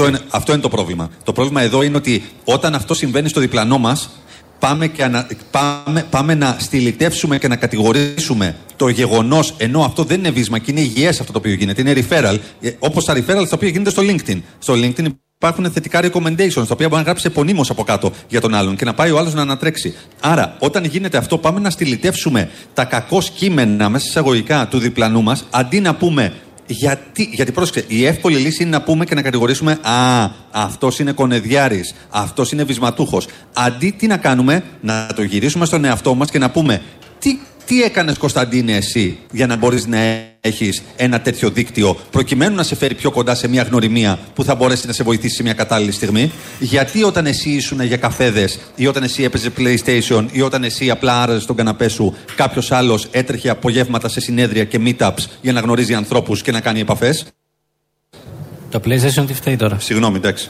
Απλά θα σου πει η οποία ρε μου και μου αξίζει, μπορεί να έχω και καλύτερες ικανότητες κιόλας. Είμαι κάθετα αντίθετος στο ότι αυτός ο οποίος. Ε, Συμφωνώ, απλά σου δίνω ναι, πάση τώρα έτσι να, εξαιρετικά, να εξαιρετικά, μπάλα. Εξαιρετικά. Είμαι κάθετα αντίθετος στο γεγονός ότι η επιτυχημένη δικτύωση έχει να κάνει με την, ε, με την απαράμιλη εξωστρέφεια. Θεωρώ ότι το κομμάτι της δικτύωσης, θεωρώ και έρευνες το δείχνουν, ότι εσωστρεφεί άνθρωποι όχι μόνο είναι εξίσου ε, ε, ε, εξίσου πώς το πω, αποτελεσματικοί και επιτυχημένοι στη δικτύωση, αλλά είναι και ακόμα καλύτεροι γιατί μπορούν να συμμαζέψουν τη σκέψη τους, να τη βάλουν σε μια σειρά και να μπορέσουν να έχουν μία αρχή, μία μέση και ένα τέλος στο λόγο τους και στην εκφορά του λόγου απέναντι στον εαυτό τους, που τους κάνει ακόμα πιο, αν θέλεις, ακόμα πιο επιτυχημένους και προσιτούς στους ανθρώπους που θα πάνε να μιλήσουν. Μου απέναντι σε ένα κοινό το οποίο μεθαύριο μπορεί να είναι αποφελές για τη ζωή μου και το επάγγελμά μου. Βάλε και εσύ ένα τέλος τώρα στο λόγο σου. Να πάμε σε ένα γρήγορο διαλυματάκι και επιστρέφουμε σε λίγο για το τελευταίο τέταρτο της εκπομπής. Α989, επιστρέψαμε. Είναι η εκπομπή, θα σα ειδοποιήσουμε. Μπαίνουμε στο τελευταίο τέταρτο της εκπομπής μας, της σημερινής εκπομπής που γίνεται. Στο τελευταίο δεκάλεπτο πλέον δυστυχώς. Ναι, ναι, ναι, ναι, εντάξει. Ναι. Ε, αφού θες να μην διακόψεις, πες και τα social media. Άντε. Notify show παντού. Φίλος Καλούλη. Και ψάχνουν παντού, ξέρεις. ε, Notify Show στο Instagram, στο TikTok, στο YouTube και μπορείτε να μας ακούτε εάν χάσατε αυτή την εκπληκτική σημερινή εκπομπή στο Spotify θα ανέβει το απογευματάκι και στο Apple Podcast και στο Google Podcast και ξέρεις τι θέλω να μου πεις ποια ποια εκπομπή είναι, ποιο podcast μάλλον είναι νούμερο ένα στα business podcast του Spotify αυτή τη στιγμή θα σας ειδοποιήσουμε, το ξέρεις. Μπράβο. Μπράβο. Πολύ καλός. Επίσης, είμαστε σε επανάληψη κάθε Σάββατο και Κυριακή, 8 με 10, στο 989 Αλφα Radio. Οπότε, ναι, επειδή δεν, δεν χορταίνεται αυτή η εκπομπή, την παίζουμε και σε επανάληψη. Δεν ξέρω, τώρα, ο, δεν ξέρω η διεύθυνση πώς το αποφάσισε αυτό. Ναι. Ερήμην μας έγινε, αλλά μας αρέσει. Λοιπόν, διεύθυνση, αν ακούς τώρα, ήρθε εδώ η Ναταλία, μια φίλη, και είπε ότι σας ακούω δύο ώρες την ημέρα. Είναι σαν συνταγή γιατρού, δηλαδή. 6 με 8 έχω, θα σα ειδοποιήσουμε. Τέλεια. Λοιπόν, πώς σας φαίνεται μέχρι τώρα η, η όλη φάση εδώ με το καριέρα.gr; Τι εντυπώσει έχετε; Ο Δημήτρης έχει. Πώς κλείνει η μέρα για εσά. Λοιπόν, εγώ νομίζω ότι είναι. Αρχικά είναι μια πολύ σημαντική πρωτοβουλία. Ε, η οποία συμβαίνει. Πόσα χρόνια, Κωνσταντίνε, συμβαίνει; Πάρα πολλά χρόνια. Είναι νομίζω 10, 15 χρόνια. 15 χρόνια. Ε, είναι σημαντικά να γίνονται αυτά γιατί, παιδιά, μην ξεχνάμε ότι υπάρχουν πάρα πολλοί νέοι που ξεκινάνε τώρα την καριέρα τους και μπορεί να έχουν ακούσει κάποια πράγματα και να έχουν φοβηθεί. Δηλαδή να φοβούνται να πάνε για συνέντευξη, να τους πιάνει τα χυπαλμία, να υδρώνουν οι παλάμες τους, σαν τον Έμινεμ πριν ανέβει στη σκηνή. Ε, οπότε είναι πολύ σημαντικό να έρθουν εδώ πέρα ο κόσμος, να, να μιλήσει κατευθείαν με εταιρείες, να μιλήσει κατευθείαν με εργοδότες, να κάνει συνεντεύξεις που οι περισσότερο εδώ πέρα συνεντεύξεις μοιάζουν σαν να τα λες με έναν φίλο για καφέ. Ε, οπότε νομίζω ότι είναι πολύ σημαντικό για να σπάσει ο πάγος. Είναι, είναι πολύ σημαντικό επίσης ότι οι συνεντεύξεις γίνονται πολύ χαλαρά. Και δεν το λέω με την έννοια της ποιότητας. Το λέω πραγματικά ότι ο κόσμος το ήθελε πάρα πολύ. Επιτέλους γυρίσαμε, γυρνάμε από κοντά. Επιτέλους οι, οι μέρες καριέρες γίνονται από κοντά. Επιτέλους ε, σταματάει το, το, το virtual, ενώ τουλάχιστον για τις ημέρες καριέρας εδώ έτσι. Δηλαδή ο κόσμος έρχεται πλέον σε επαφή. Κάνει χειραψία. Είχαμε ξεχάσει να κάνουμε επαγγελματικές χειραψίες. Είχαμε ξεχάσει να κάνουμε συνεντεύξεις από κοντά. Οπότε είναι πολύ ελπιδοφόρο αυτό. Για μένα είναι διήμερη γιορτή σήμερα της εργασίας μετά από τρία χρόνια απουσίας των ημερών καριέρας. Και χαιρόμαστε πάρα πολύ που είμαστε σήμερα εδώ. Επίσης χαιρόμαστε γιατί έχουμε διάδραση με τον κόσμο ε, αντιλαμβανόμαστε ότι είναι πολύ περισσότεροι από τους 8 ακροατές που, που λέγαμε ότι, ότι έχουμε. Και αυτό επίσης είναι σημαντικό. Πήγαμε σε διψήφιο. Πήγαμε σε διψήφιο, ε, με το καλό και τριψήφιο. 10. 10. ε, οπότε, ναι, γενικότερα είναι, νομίζω ότι είναι δύο μέρες και από 16 ώρες ε, ε, ε, ελπίδας, ε, ζωντανών θέσεων εργασίας και ανθρώπων οι οποίοι βρίσκονται εδώ για έναν λόγο και αυτό είναι για να κάνουν λίγο καλύτερη τη ζωή τους. Να προσθέσω εδώ πέρα ότι επειδή υπάρχουν άνθρωποι που μας ακούνε και που είναι από άλλα σημεία της Ελλάδας και πολύ πιθανόν να μην μπορούν να έρθουν στις μέρες Ήθελα να πω αυτό, αδερφέ. Ε, είναι στο μυαλό σου, Σπυρό. Απίστευτο. Ε, Είσαι πάντα στο μυαλό μου. Σε ευχαριστώ. ε, να πούμε ότι δεν χρειάζεται να αποθαρρύνεστε κάτι, γιατί οτιδήποτε βλέπετε εδώ πέρα, σίγουρα μπορείτε να το βρείτε και στο ίντερνετ. Okay. Ε, μου είναι πραγματικά απίστευτο πώς έχουμε στην εποχή μας, στη γενιά μας, πείτε το όπως θέλετε, έχουμε πρόσβαση στην παγκόσμια γνώση. Δηλαδή, μπορείς να βρεις τα πάντα και παρόλα αυτά όλοι χρησιμοποιούν το ίντερνετ για να δούμε γάτες. έτσι, είναι απίστευτο αυτό. Σκυλάκια, έτσι, γιατί είμαι, I'm a dog person. Οριακά κοινωνικό πείραμα. Ε, αλλά μην ξεχνάμε, παιδιά, ότι στο ίντερνετ μπορείς να βρεις τα πάντα. Από το πώς να δομήσεις σωστά ένα βιογραφικό, από συμβουλές τι να πεις σε μια συνέντευξη. Ε, φυσικά μπορεί να ακούσετε και τα προηγούμενα επεισόδια μας στο Spotify, που και εκεί έχουμε θίξει θέματα συνέντευξης. Και ε, τι άλλα νέα, Σπύρο; Λοιπόν, εγώ μιας και είπες αυτό, γιατί ήθελα να το, να το εισάγουμε σαν θέμα, θέλω να περιγράψουμε λίγο στους ανθρώπους που δεν είναι εδώ ή δεν μπορούν να έρθουν τι γίνεται εδώ πέρα. Είναι από άλλες ε, περιοχές. Δηλαδή, αρχικά να πούμε ότι υπάρχουν πολλά σπιτάκια. Εγώ θα το περιγράψω έτσι για να το κάνετε εικόνα, παιδιά. Υπάρχουν πολλά σπιτάκια που μπαίνεις μέσα. Μέσα στα σπιτάκια υπάρχουν οι εταιρείες και οι εκπρόσωποι τους και μπορείς να συνομιλήσεις με όλους. Υπάρχει το Innovathens που μπορείς να δεις ομιλίες. Υπάρχει το Αμφιθέατρο της Γνώσης που μπορείς να δεις άλλες ομιλίες. Πάρα πάρα πολλές ομιλίες. Δεν μπορείς να πάρεις όχι μόνο μια σύσταση και μια γνωριμία. Μπορείς να πάρεις και πραγματική γνώση από ανθρώπους που είναι της αγοράς, είναι επιτυχημένοι, έχουν κάνει κάποια πράγματα στον τομέα τους και αν ο τομέας τους συγκεκριμένος σε ενδιαφέρει, πραγματικά μπορείς και να συνομιλήσει μαζί τους στο περιθώριο της ομιλίας τους. Τώρα, λέω να πούμε τι θα πούμε αύριο και θα το πω με έναν τρόπο που θυμίζει μεσημεριανό πάνελ, γιατί θα πούμε κουτσομπολιά αύριο, παιδιά. Και με πολύ εκτίμηση βέβαια στις ε, μεσημεριανές εκπομπές, αν και δεν τις παρακολουθώ. Ναι, ούτε εγώ. Ε, έτσι. Θα πούμε ποιος ήταν ο καλύτερος ομιλητής. Θα πούμε ποιο είναι το καλύτερο περίπτερο. Α, Ναι, θα πούμε ποιο περίπτερο γίνεται τζέρτζελο και αξίζει να πας να το δεις. οκ. Θα πούμε για ποια ομιλία έχει το περισσότερο κόσμο και ποια ομιλία έχει το λιγότερο. οκ. Εντάξει, μάλλον τη δικιά μας έχει το λιγότερο. λοιπόν, θα συζητήσουμε βέβαια και πάμε στα πιο σοβαρά. Θα συζητήσουμε για το πώς μπορείς να πουλήσεις τον εαυτό σου.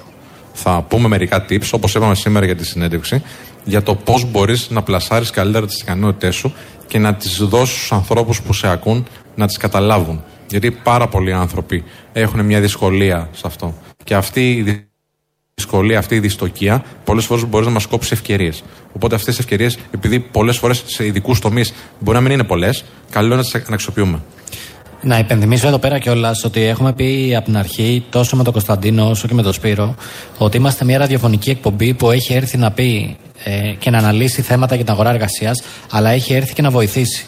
Οπότε, μην διστάζετε να μας στέλνετε μηνύματα με, με τα προβλήματά σας, με το βιογραφικό σας, με πράγματα που σας απασχολούν, με πράγματα που σας κάνουν να νιώθετε ανασφάλειες.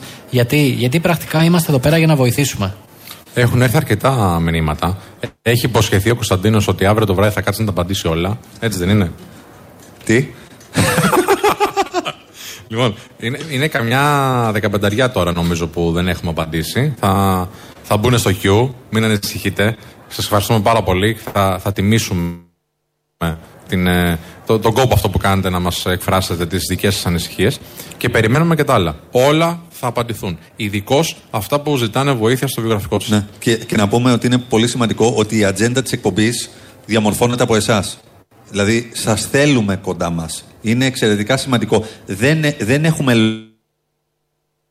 λόγο, αν δεν είστε εσείς. Βγήκαμε στον αέρα, δημιουργήσαμε αυτή την εκπομπή, γιατί ήσασταν πάρα πολύ εκεί έξω που πραγματικά ε, περνούσατε δύσκολα και περνάτε δύσκολα. Και θέλετε να μοιραστείτε τον πόνο σας και να μοιραστείτε και την αλήθεια σας. Και δεν υπήρχε δημόσιος λόγος γι' αυτό. Οπότε γι' αυτό είμαστε εδώ. Συνεχίστε να μας στέλνετε και είμαστε όλοι μαζί σε αυτό. Απλά τυχαίνει εμείς οι τρεις να έχουμε το δημόσιο λόγο και να είμαστε αυτοί οι οποίοι θα λέμε και θα βγάζουμε στον αέρα όλα αυτά τα κακό κείμενα αλλά και τα πολύ καλό κείμενα. Και έχουμε και ωραίο στυλ, ε. Τι έχουμε; Έτσι λέει ο κόσμος. Του αρέσει ο τρόπος που τα λέμε. Α, ε, ναι, εντάξει. Κα- δε- δεν έχουν όλοι γούστο, αλλά τι να κάνουμε, εντάξει.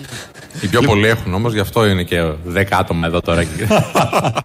Λοιπόν, ήταν πάρα πολύ ωραία. Ε, ευχαριστούμε το καριέρα.gr. Αύριο, 12 η ώρα, Νταν, ξεκινάμε πάλι από Τεχνόπολης του Δήμου Αθηναίων, ημέρες καριέρας του καριέρα.gr, με όλες τις εταιρείες, με όλο τον κόσμο. Ωραία Κυριακή αύριο. Ελάτε να τα πούμε από κοντά. Γεια χαρά. Χαρά. Ευχαριστούμε τον Θάνο και ευχαριστούμε τον Κωνσταντίνο.